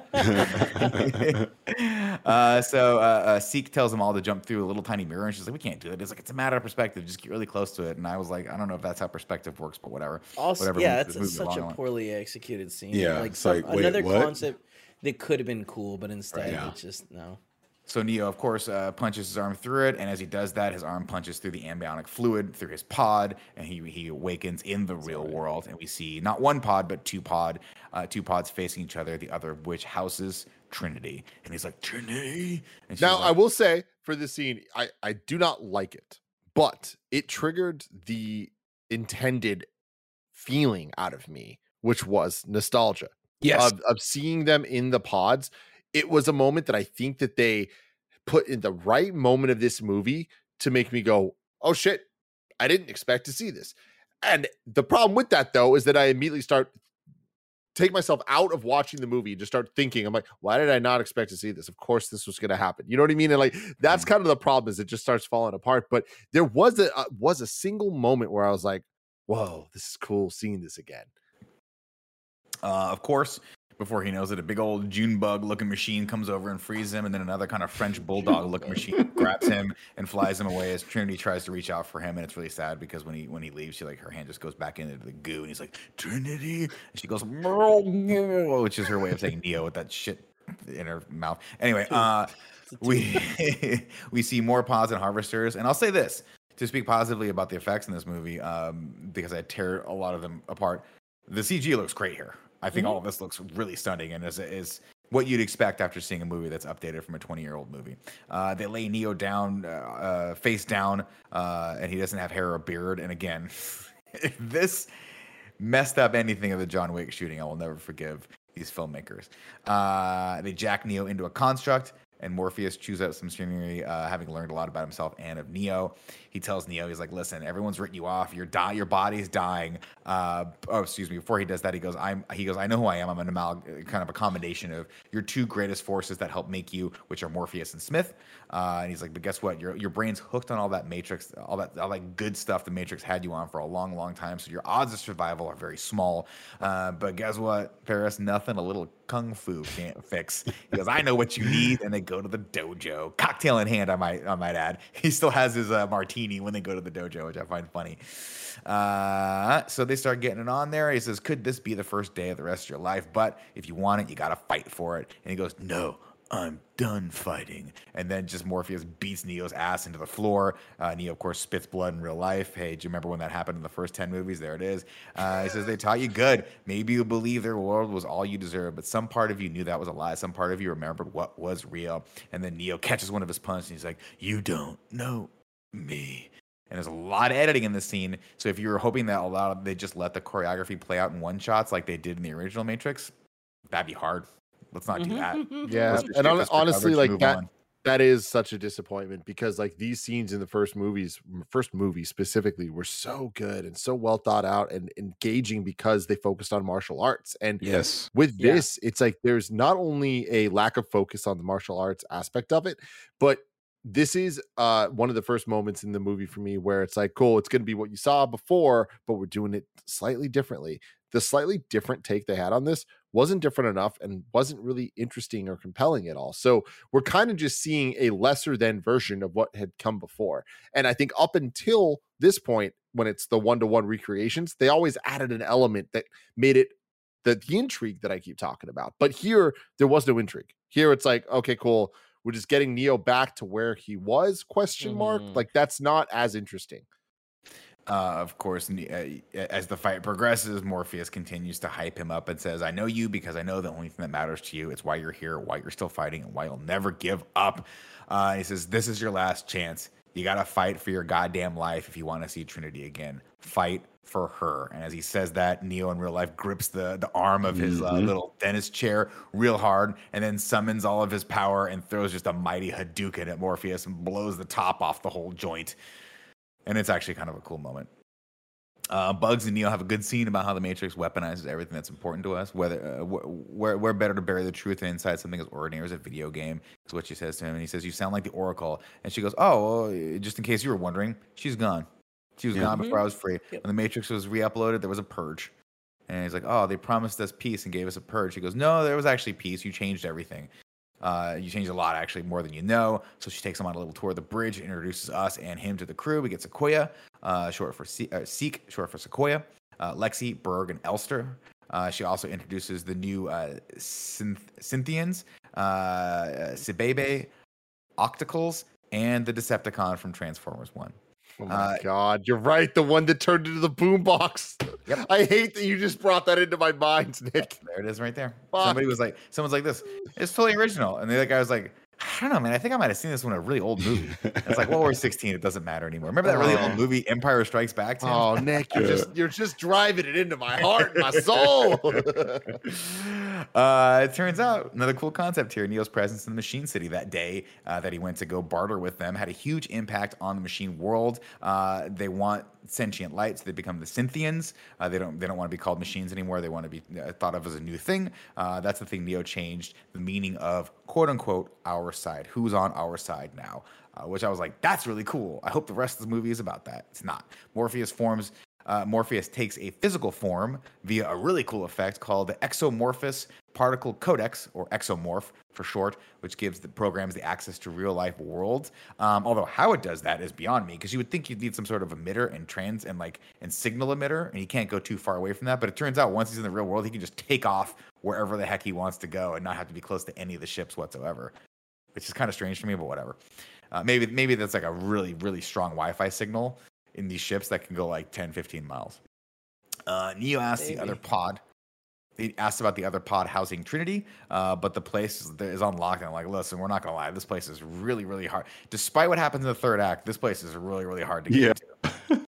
Okay, uh, Sabebe can't even get in there anymore. Uh, she's persona non grata, or they're persona non grata. Uh, they approach the gates of what you think is Zion at first, but turns out is not Zion, and it's just like Batman, where they go through the wall. The wall is like, but it's fake. You're like, oh, it was a hologram the whole time. They're like, yeah, we're still hiding from machines, and Neo doesn't. It was like, why? Why are you hiding from the machines?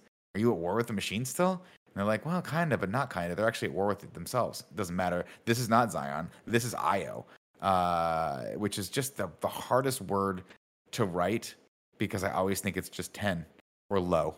I can never remember that's an Mm. I. Uh, unless I gotta pick a different font. Uh, but it's pretty much just Zion with a cool Las Vegas biosky. Uh, which is cool because I don't know if this is the scene or if it was if it's later or earlier or wherever it is, but when they're talking about the machine civil war, and This is shot. right. they're This, yeah. about to get up to it right now. Mhm. Okay, cool. Well, Uh, ju- yeah. Just real quick, one little like uh production, like or not production, but just a, a tidbit that I liked was the blue and red kind of firepower going back and forth, which is very Transformers, very Decepticon Mhm. Autobot of like good guys, bad guys. I do Right, like that very it's a little Joe. flipped on its head where the bad guys are blue. and the good Mm. guys are red because the red pill, the blue pills are the people that want to be the machines and all Ah, that. So cool. I I like thought that was kind of cool, but Mhm. I might be the only person in the world to care. Uh, when they land, I, I Go just, nothing, nothing does matter. Oh, Okay. Uh, when they land, they're greeted by none other than General Niobe, uh, still played by Jada Pinkett Smith, only with I marked lots, out. and lots. I, I didn't. I, I couldn't get past the bad makeup. Yeah. gotta be honest with you. Same- it's, it's same. so bad. It's just so impossibly bad. And her walking around like an old person the entire time, I was just like, oh god, this is just not I liked working it. for me. It's I, really I was taking like, me out cool, of this, works.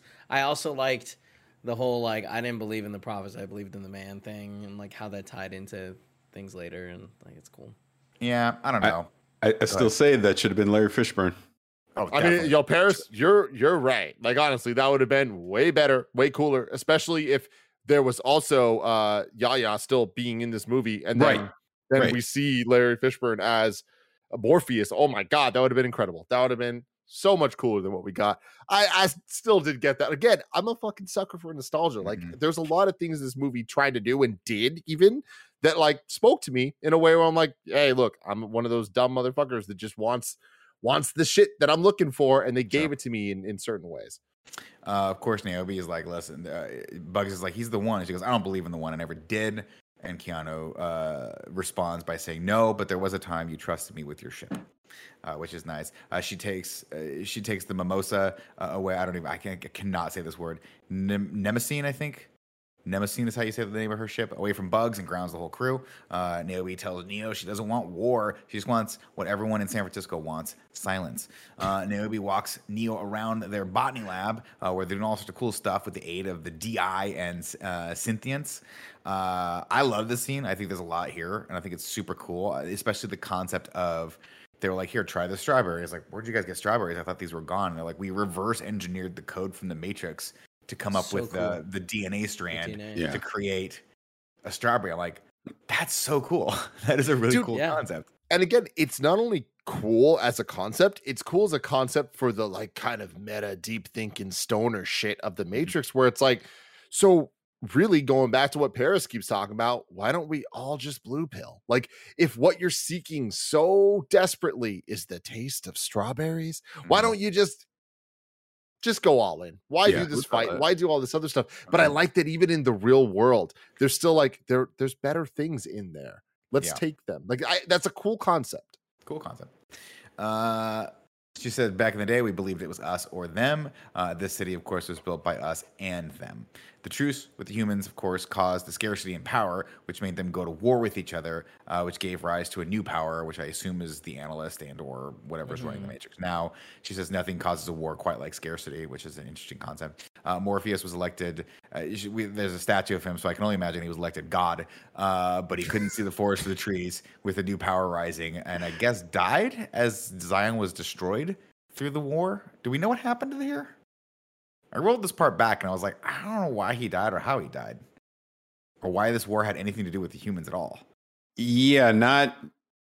That's where it wasn't 100% clear, but it sounds like the humans got caught up in this civil war, and part of the casualty was was Zion because Right? because Morpheus believed too much in everything that Neo fought for instead of doing what Niobe did and basically let's protect ourselves from all of this. That's how I took it, anyways. Uh, which Naomi which means that it's not canon to the Matrix Online, like Right, because he's of Morpheus. assassinated in the Matrix. Yeah. Yeah, Mm. and it's like, well, then, then they should have just had him in here. God damn it! Right. Uh, Naomi orders Neo put in confinement until they can figure out what's going on. And during the elevator ride up, Shepard, who is, in my opinion, the least fun character in this whole movie, uh, geeks out about him. He tells him things aren't different now. Sometimes it feels like people gave up. And then he asks if uh, Neo can still fly, and Neo uh, nods, uh, and it's great. Uh, or yeah, I don't know. Uh, Morpheus trickles down a drain I, pipe. also, real quick, the whole like Morpheus not being able to get it up and fly thing, weird. Oh, know? you mean Neo? You mean Neo?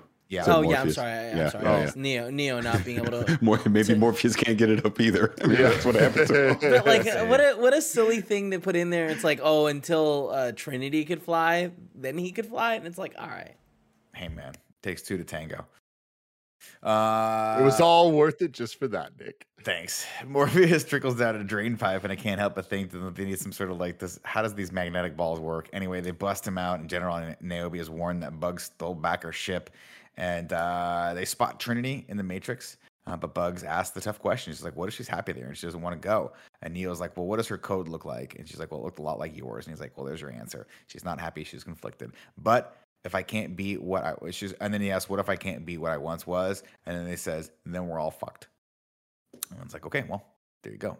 Getting old sucks. They enter through a hotel mirror and take a portal over to an abandoned warehouse. Uh, Berg and Lexi have a conversation about Neo being old, which I'm sure mirrors a Reddit thread somewhere. Uh, and Smith shows up and tells Neo he can't let uh, Neo take Trinity or or uh, alive, or the analyst won't let Smith go free. So uh, he has to kill Neo right here and there. And he's brought some friends. Tim, the Exiles, led by none other than the Merovingian, who absolutely 100% should not have been in this film. And this scene is like a bad sequel to a Highlander movie. It's so terrible. yes. That's It's a great one. That's a great uh, analogy. God, it's bad. And the first character we see like literally hisses like as they Yeah. walk by. And you're like, why would any why did they do this? I just don't. I just don't get it. I think that's the problem. Is like the, it gets so convoluted. And this starts feeling like two and three in terms of like sequels of like, yo, y'all just went a little too hard in the things that didn't matter. Like the let's just throw random ass words like modal into this shit. And in the Mhm. beginning of this movie, when they did that, I was like, okay, cool. You defined it enough. This makes sense. But by the time we get to the Merovingian and he is just here being a fucking psychopath, like Yeah. he looks like the train man from three, right? Yeah. But like, is it is that an illusion? Is, is that on? Is that does that have any relevance or not? Because he also looks like Robin Williams in Jumanji. Yes. He looks exactly like when he comes back from Jumanji. Yeah, Yeah, yeah, yeah. yeah. It's ridiculous. Uh, that he gave him nothing to do, and it's again another missed opportunity because the Merovingian being there not as an exile, but as another character, as an, his same character that one that got rewritten could have been cool. He could have been the boss, right? Totally. There could have been a lot of cool things. Uh, Nick, you were, I don't know if you were on headphones when I was talking about this, but I read the transcript of what he was actually saying during It this fight. Mm. Uh, It's it's, I mean, I. I don't need to repeat it. It's, It's, it's, just like, insanity. Yeah. it's, it's just like, it's just pure. It's the most kind of like if you were to ask someone, what are the themes of this movie? Like, what is this movie about? Mhm. And like the, bu- and, and- but only tell me buzzwords. yeah, And then someone told you the buzzwords. It's just, he's screaming those buzzwords as people fight. This scene is unacceptably bad. Uh, and it's capped off, of course, with the fact that Neo blocks a punch and goes, I still know Kung Fu. I, just- I think this actually might have been the spot where I paused this movie and came back and finished it the first time the next day. I was like, I don't think I could take any more of this. I got to stop. Uh, anyway, Smith tackles Neo to the ground below and punches him. Punches another support beam. It's like just like old times, except we need to edit the hell out of all these scenes to make it passable, since no one really wanted to take time to nail the choreography. Uh, Neo forces force stops a punch, a bunch of punches, and then Smith punches him through a support beam and tells him he's not what he used to be. We just keep hammering that fucking theme home. Then Smith does the multi punch thing, but it doesn't matter. Music here sounds kind of like a bad horror movie. Uh, Smith tries to cave Neo's head in with a sink, and Neo uses his power bubble, aka uh, what I call now the choreo uh, choreography workaround, uh, to blast Smith into the Matrix Five. Uh, Neo heads to Trinity's bike shop, but uh, she wants to pump the brakes because she had a dream that all this would end in a chase and they would die or it would end, and it's not good. Of course, the analyst interrupts the scene, and this whole thing is just just bad. The visuals here are terrible. I don't like this effect of the slow mo. It didn't need to happen. He could have just been in, walking around them as they're in slow mo. It would have been a much cooler and cleaner effect. And I personally find this kind of nauseating. Uh, the analyst was there when Neo died. He had to convince the suits up top to rebuild him in Trinity, and they worked real hard. Why Trinity? I don't know because they didn't know he needed Trinity at that point. But apparently, he had a, he had an inkling. Took him years to reactivate his source code, which I guess means his life. Uh, he was about to give up until he realized Trinity was the missing piece. Every uh, simulation they ran where the two of them bonded, bad things happened. But he figured out if he keeps them just close enough to kind of torture them, uh, the power output he would get for them would be ridiculous. And he's been setting records ever since. Uh, his predecessor, of course, the, the architect was all about logic and efficiency, but the analyst figured out a better way to get more output is by He was- manipulating people's feelings. He was torturing everyone, right? Like he Yeah. put that policy to, to everyone. Where Mhm. just Yeah, like but I think he got a life lot. miserable. For some reason, Neo and Trinity were like the lock and key to this this whole thing. Mm. Uh, he orders one of his bots to shoot a slow motion bullet at Trinity so we can really hammer the point home. He says the best part people stay in their pods happier than a pig in shit. The key to all of this is you and her quietly yearning for what you don't have while dreading losing what you do have. For 99.9% of your race, that is the definition of reality. Desire and fear, baby. Uh, just give the people what they want. Uh, come home before, and he tells them, come home before something terrible happens. Uh, and he stops, he stops the bullet. Uh, and then they leave the Matrix. That's it. They're just like, okay. And they get an earful from like, Naomi. okay. It's like, oh, they don't have to do anything. Uh, and then a big silver bird comes and takes them to a restaurant. The manager, uh, who turned out the whole time was a grown-up Sati. Uh, remember her father? That's right. He designed the resurrection pods where Neo and Trinity were imprisoned up in a place called the Anomalium. Fuck. I think Anomalium. So this is just so complicated, and it's like in 20 years, are we gonna look back at this and be like, "Oh, this is good," and like like there's gonna No. be video essays or whatever those no, are No. that no way. in 20 years saying it's good because like I, I'm just so lost where I'm like I'm disinterested is more what it is than lost It's boring. It's boring. It's boring because they, they they this is this is what you would like. You're writing to barely keep ahead of the train as it's going, and Mm. that's instead of planning and, and writing something else. This is just like this smacked a lot of the smacks with like second draft territory where you needed about four more rewrites of this bad boy. Uh, also, it's just yeah, it doesn't matter. Uh, the analyst has halted a reset of the Matrix because he knows something. He knows that Matrix will return to his pod because he has a he has a trump card there. It's Trinity's. Uh, it's Trinity. He can kill her. Uh, now they have an opportunity. Uh, Bugs volunteers to go on this crazy mission, as do the other captains, and Naomi tells them all to knuckle up and good luck. Uh, Trinity is being held in the anomalium. They hack a harvester. They're like, it's really hard to get in here. Who are we going to? No one has access to this. Well, why don't we hack a harvester and have the harvester take us in because they have access? It's really, really hard. Then Morpheus can dive through a shield and then go up the amniotic cord that used to feed Neo, and he'll go into his pod, and then he'll get in. And then once that happens, um, Bugs will just fly in with Sebebe. So just fly in. God. like here's the thing. I'm sure there was something in there I missed that like he turned Why? off. to I mean, why other, couldn't Zabebe like? I thought she couldn't get back in. couldn't get back in? Like, look, running what? on Kata. Reloaded and Revolutions were bad movies. We're, we're we're not good movies, like period, in my opinion. We are now 20 years later, give or take. The expectations are a lot more than they were then. And like we've already talked about it, those movies were rushed by design to create a universe very quickly and like do all that stuff. We're so much further than So that that this time, movie so much time. could have not happened. And that's Should why this stuff not have happened. kind of And- gets really and- and disappointing. And that's the frustrating thing about it. It's like you basically had two decades of lessons learned of fan reaction, of just commentary, looking at other films that you've done. There's so many variables that led up to this movie that you could have applied and you just didn't. I mean, let me take that a step further, Parris. Like to to put what your words into like a little bit more reality. Like Star Wars, like this happened. We had Force Awakens, which was what this movie is semi pretending to be for the first half, which is just Mm. we're just gonna give you exactly what you remember, but like Mhm. modernized. We're not gonna fuck it up. We're just gonna do that thing. And then Last Jedi happened and was divisive to say the least. And then Rise of Skywalker was just a fuck you to Last Jedi fans. And that's really all that it was. It So what that was did was it made a lot of people happy as like a you know what? None of this fucking matters. Fuck this. Or it made a lot of It felt people great. upset being like this all sucks. But at the end of the day no one's really happy. Like the Right. people that were stoked on rise of skywalker didn't love it. I'm talking about at least the people on our team. They Mhm. didn't love the movie. They just loved the fact that it said fuck you to the thing they didn't like. So th- where we're at with this movie is it's like you're acting like your commentary on force awakens but at the end of the day you're just rise of skywalker Yes, I think Oh, that's yeah. a Oh, that's a good way to put it. Yeah, there's a lot of similarities there. Um, then they go, "Hey, does Trinity have to take the red pill? Because Neo had to take the red pill." And they're like, "No, no, no, Trinity's good. She didn't have to take the red pill." And Nah, like, it's "Oh, okay." fine. We're gonna we're gonna hot like swap it. We're gonna hot Yeah. swap it. So We're she'll gonna just be transfer her with us consciousness onto onto this laptop. a- another person, and the only person who can do that is Bugs because we have to have something for um, her to do for the rest of this movie. Otherwise, she has literally nothing to do.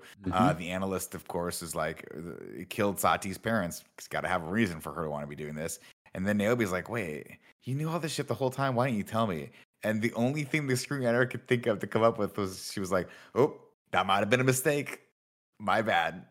I should probably, I probably should have told you Neo was alive. My bad. If you're mad at that, I apologize. And it's like, oh, that so doesn't go long a long enough way to explain that, but whatever.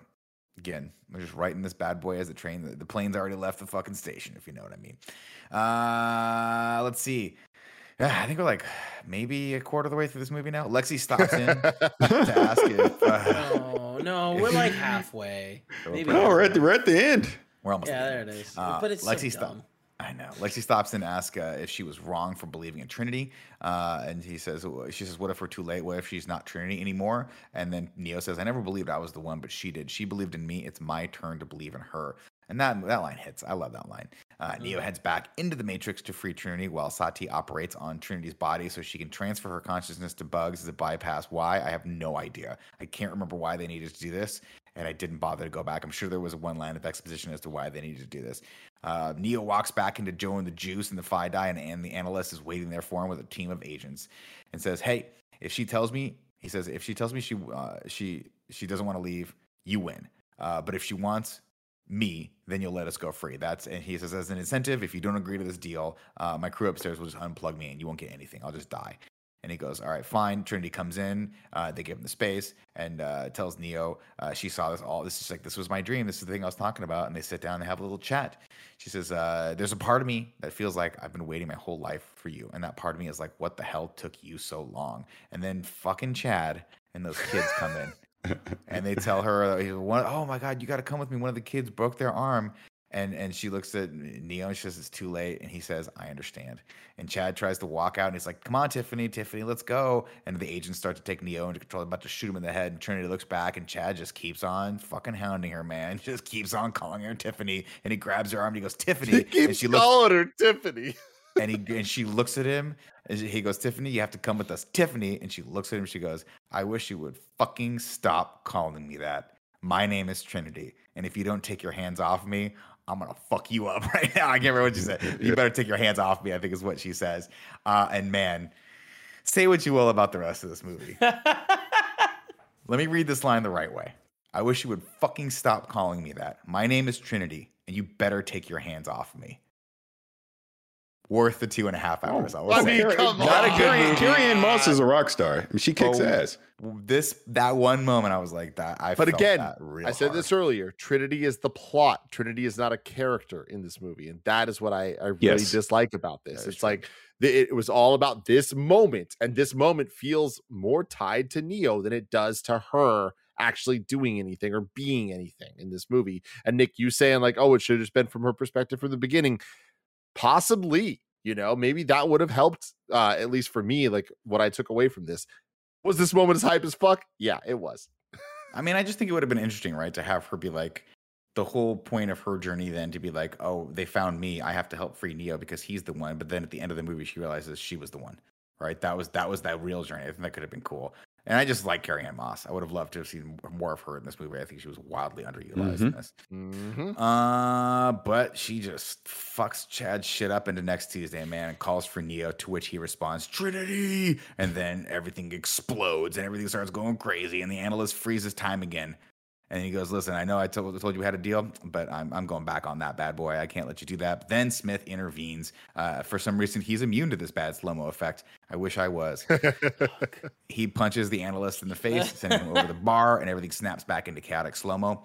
Uh, Bugs gets jacked in from the bypass and fights with slash as Trinity, and Trinity goes, and the echo effect that the Instagram filter pops out.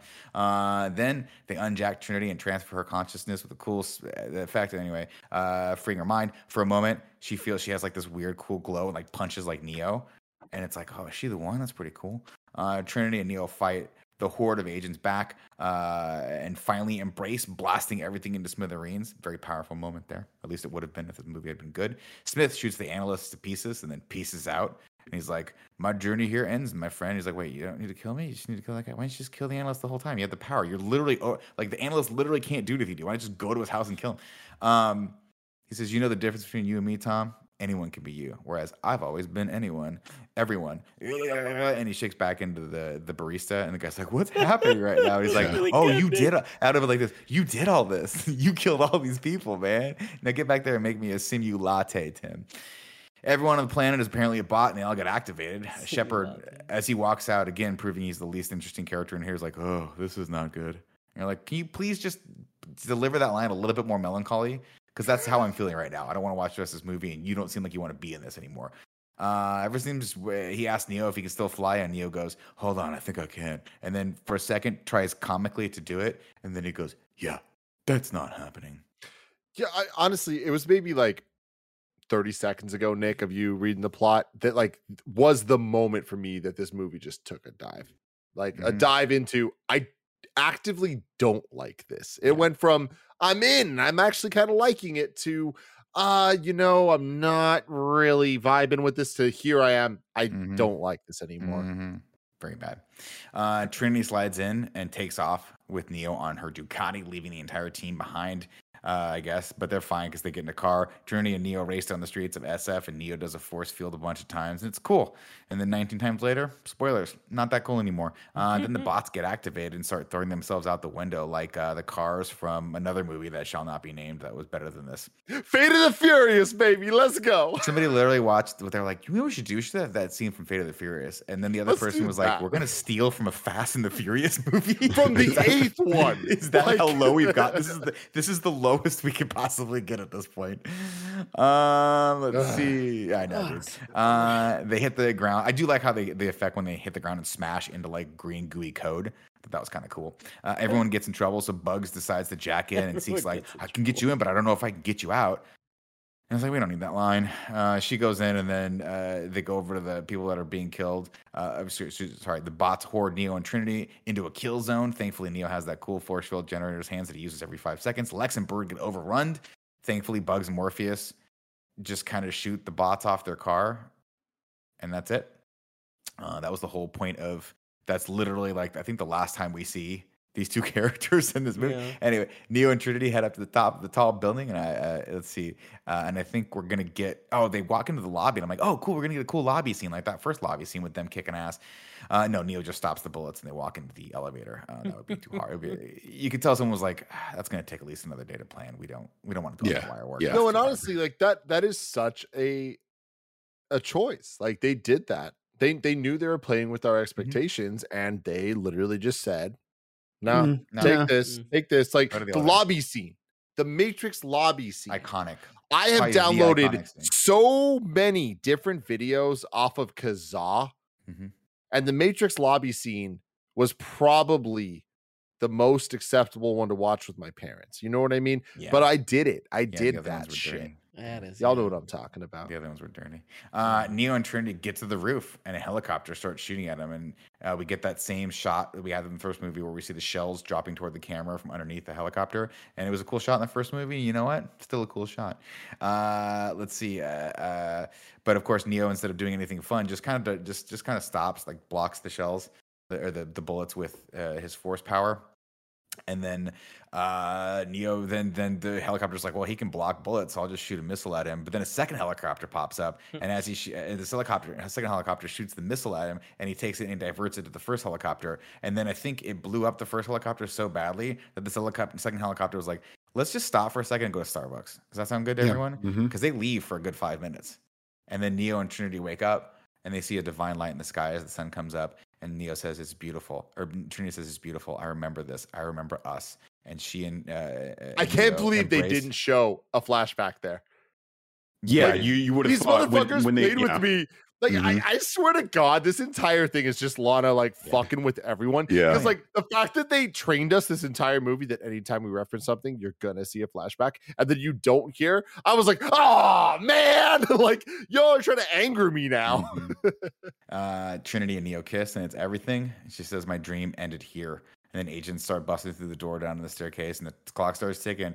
And she says, "We can't go back now." And he says, "We." Or he, she says, "We can't go back." And he says, "We won't." And Neo takes her hand, and together they decide to jump. A- And then Seek's like, "Can they make that jump?" And we're like, "Probably not." Uh, and they Now, start. let me sure stop you right there. Nick Mhm. Scarpino. According to Star, Keanu Reeves and anyone that was on Twitter uh, before the pandemic, uh, the spectacular tandem leap with Carrie-Anne Moss from Star from San Francisco's 44 Montgomery Street building was mostly accomplished without CGI effects. Get out of here.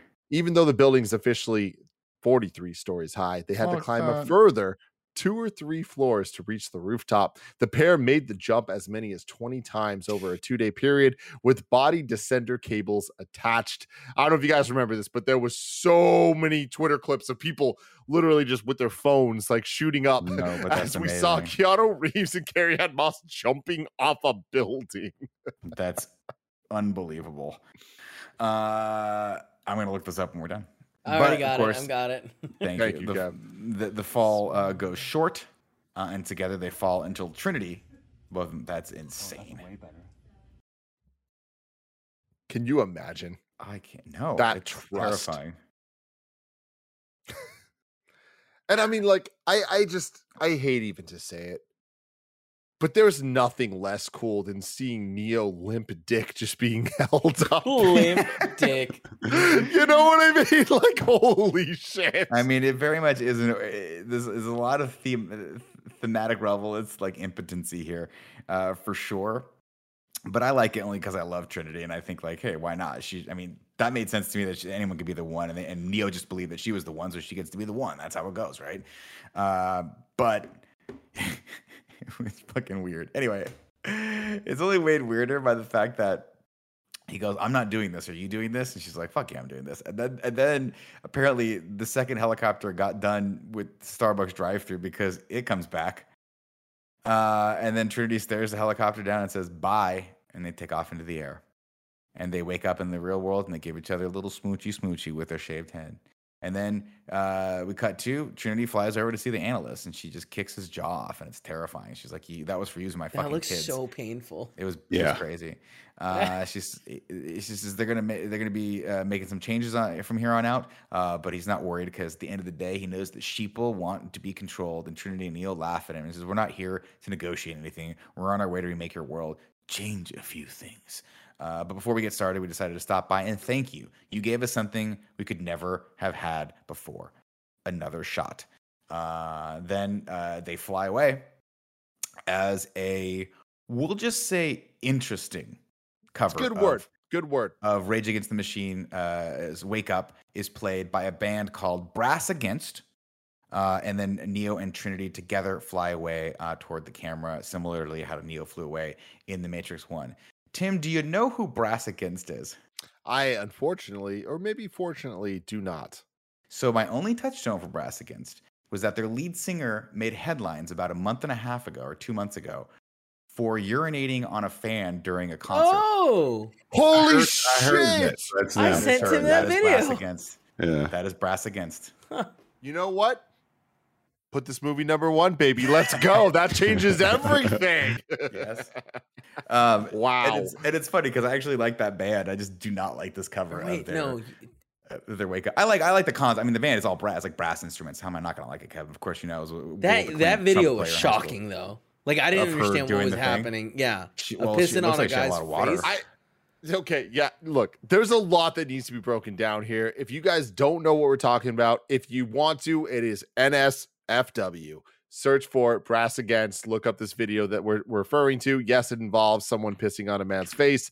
Uh, having said all of that, I am blown away on so many meta levels. So this movie succeeded because I did not realize that that woman that peed on that man's face was part of a brass band. Mhm. You're trying to tell me, Nick, that that concert that they were at is a bunch of trumpets? There's from I watched the video that they did for the for Wake Up, and it's a it's a whole brass section. They also have woodwinds, of course, not just brass. they have woodwinds, of course. Uh, and they've got, but then they also have like a drummer, and then they have like some guitarists and stuff like that. But yeah, if you listen to the song again, it's mostly just like brass instruments and like wow. it sounds like a high school marching band version of Wake Up. It's very you weird. know what? I, I'm one over on that element, but not not the rest of the end of this movie. yeah. Yeah. Yeah. So, So there, there you you go. There you go. Nick, great job. Great job. Thanks, guys. Thanks for joining us today. Thank you. now we're gonna do a little thing I like to call ragu bagu. Da da da da da da. Ragu. Da da da da da da. Back. What's up, everybody? Welcome to Rad Guys Talk Bad Guys for The Matrix. Man, I just almost I got so many that just say John Wick Ragu Bagu, and I just want to pull that bad boy up because I'd much rather be talking about that series soon, very soon. Um, Delayed so- now over a year, Oh, so God not damn it, soon not at so all. soon. Yeah. Uh, number one, we have Agent Smith and the Machines. Number two, Agent Smith, the Merovingian and the Architect. And number three, Agent Smith and Deus Machina. Uh, what? Where do we want to put the I- analyst?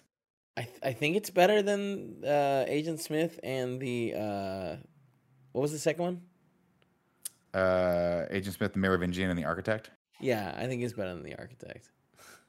But that's because the Architect was a bad an- a bad uh, antagonist, in my opinion, really bad. Mm.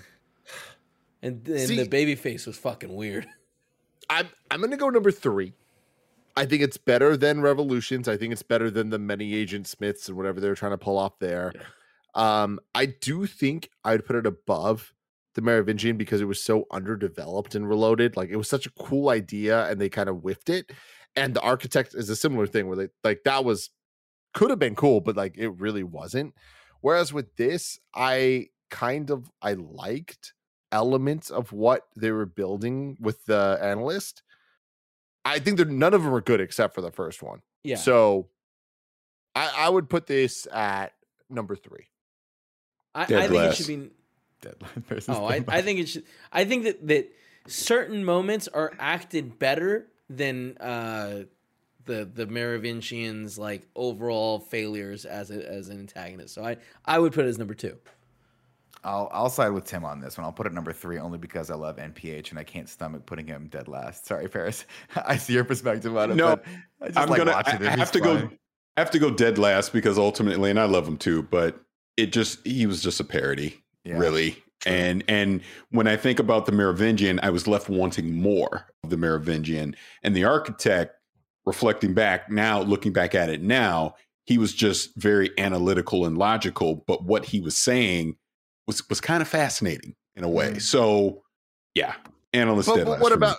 But you're saying, but now you're jumping, you're jumping from two to four here, Parris. Like, what's up with Smiths from Revolutions? Smith? Oh, And, Well, and Deus but- Ex Machina.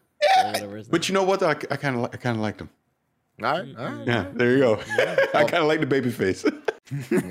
Either way, the, the ranking goes, Nick. Uh, I'm sorry. The ranking goes number one, uh, Smith and the Machines. Number two, the Merovingian uh, Agent Smith and the Architect. Number three, the Analyst. Number four, Agent Smith and the Babyface. I'm just gonna change And now right it's, it's time for haiku in review. Nick, can you give me the theme song? The baby face. Seven syllables in the middle. You got five for the first and last line. If you're not poetic, hey, no need to fret it. Haikus, they don't need to rhyme. Haiku in review. Haiku in review. Mm. You can go to patreon.com slash kinda funny to write your review in haiku form, just like Dan H did. I really liked it. Way better than two and three. Matrix beat DK? Question mark. BTK. I don't- I don't get it. Beat DK. What are we not getting here? Donkey Kong? Drift King? Hmm. Hmm. D- D- Dan H, Hmm. please hit us up. Let us know what you're talking Let about. us know 'cause what we- I don't think on it's not making sense to me. Is, is it a, is it play on NPH somehow? Maybe. I don't know. I don't know. I've never been this confused for my haiku. Uh, Jeremy Zuccarello says it could have been worse. Felt like Lana was coerced. Rank it two of curse. That's perfect. that came back around. I love that. And Grant Burton says they made it, but why? Time for the Matrix to die. Now they can both fly. Did Mhm. they even try? Why did they recast that guy? I like bugs. Goodbye. I like There you go. here. There you go. Oh, and then Andrew Feisner. Uh, Neo can't take flight, seemingly made out of spite. Just kind of I. Seemingly made out of spite is great. Now it is time to rank the Matrix cinematic universe. Currently, number one is the Matrix. Number two is the Matrix 2 Reloaded. Number three is the Matrix 3 Revolutions. Where do we rank the Matrix 4? Dead last. I I want to. Okay, Parris went dead last. I, I'm going to put it out there. I want to say I feel like I would put it at number three Hmm. because I think that Reloaded and this are equal in my book, but I would rather rewatch Reloaded Yeah. for the fun. But I think that rewatching this movie, there's more to offer. And I think that there actually is more, even if I didn't love it all, I think that this movie did more than Reloaded or Revolutions did. Hmm. And I got to give it credit for that. And I think that overall, it is a better story than two and three. I just would rather watch two. So I'm still going to give two the, the the nod. So for me, this is number three. I think the big excuse that those movies have is they came right after. They they they didn't have any time in the oven. Oh no, that's not true. What? Matrix One was 99. Matrix Two and Three were 2003. All right. I That's mean, a lot of time in the oven. it's still it, yeah, but like the the two of them go back to back. I don't know. Th- this movie had a lot more time in the oven. They really could have made something special, and uh, I think I think everyone feels like they like either Lana did it on purpose or everyone was phoning it in, you know. And um, I think for that reason, I also put it number four. Uh, I would also put this number four, uh, only because I feel like there's only a couple redeemable scenes in this, namely just Keanu Reeves and Carrie-Anne Moss, and everything else is either an interesting idea that never comes to fruition or just absolute downright bad and cringy. Uh, whereas I think a lot, there was a lot of cringy stuff. Not to say there's not a lot of cringy stuff in two and three for sure, but at least I was mildly interested to see where those stories were going because it was the culmination of the original movie and like that trilogy, and I wanted to see how those played out. Let us never forget the kid. That is every bit as bad as anything that's bad in this movie but this movie i think is is just unwatchably boring especially on a second watch. I'm like i just don't ever want to watch this movie again and after this review i'd like to not think of this movie ever again Everything you said is why I say four, but you just made me think of something which would have been Lana's ultimate middle finger to literally everyone. Bring the kid And- yeah, it should instead of Niobe, it should have been the kid. The kid. It should have been the oh kid. oh my god! Thank, would've been thank God it wasn't. Thank God it wasn't. it's just the kid and then all of a sudden it cuts and Jar Jar Binks comes out of the bathroom We're like Yeah. wow we're just bringing everyone back What? that we don't Just like her fuck it. Why not? That is Yeah. the best way oh, to Oh, no, no, end they re- this in review. I love it so much.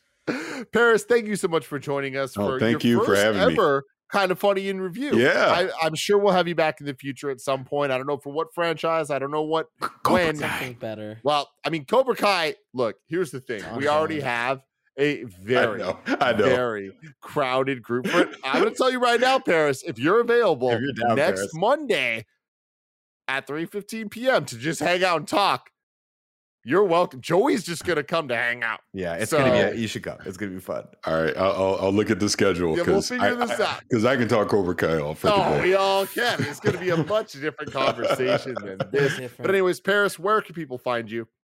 Find me right here, at Kinda Funny. XCast, baby. You gotta love it. Check out the XCast every single Saturday at 6 a.m. YouTube.com slash kinda funny games. And of course, podcast services. Until next time, I love you all. Goodbye.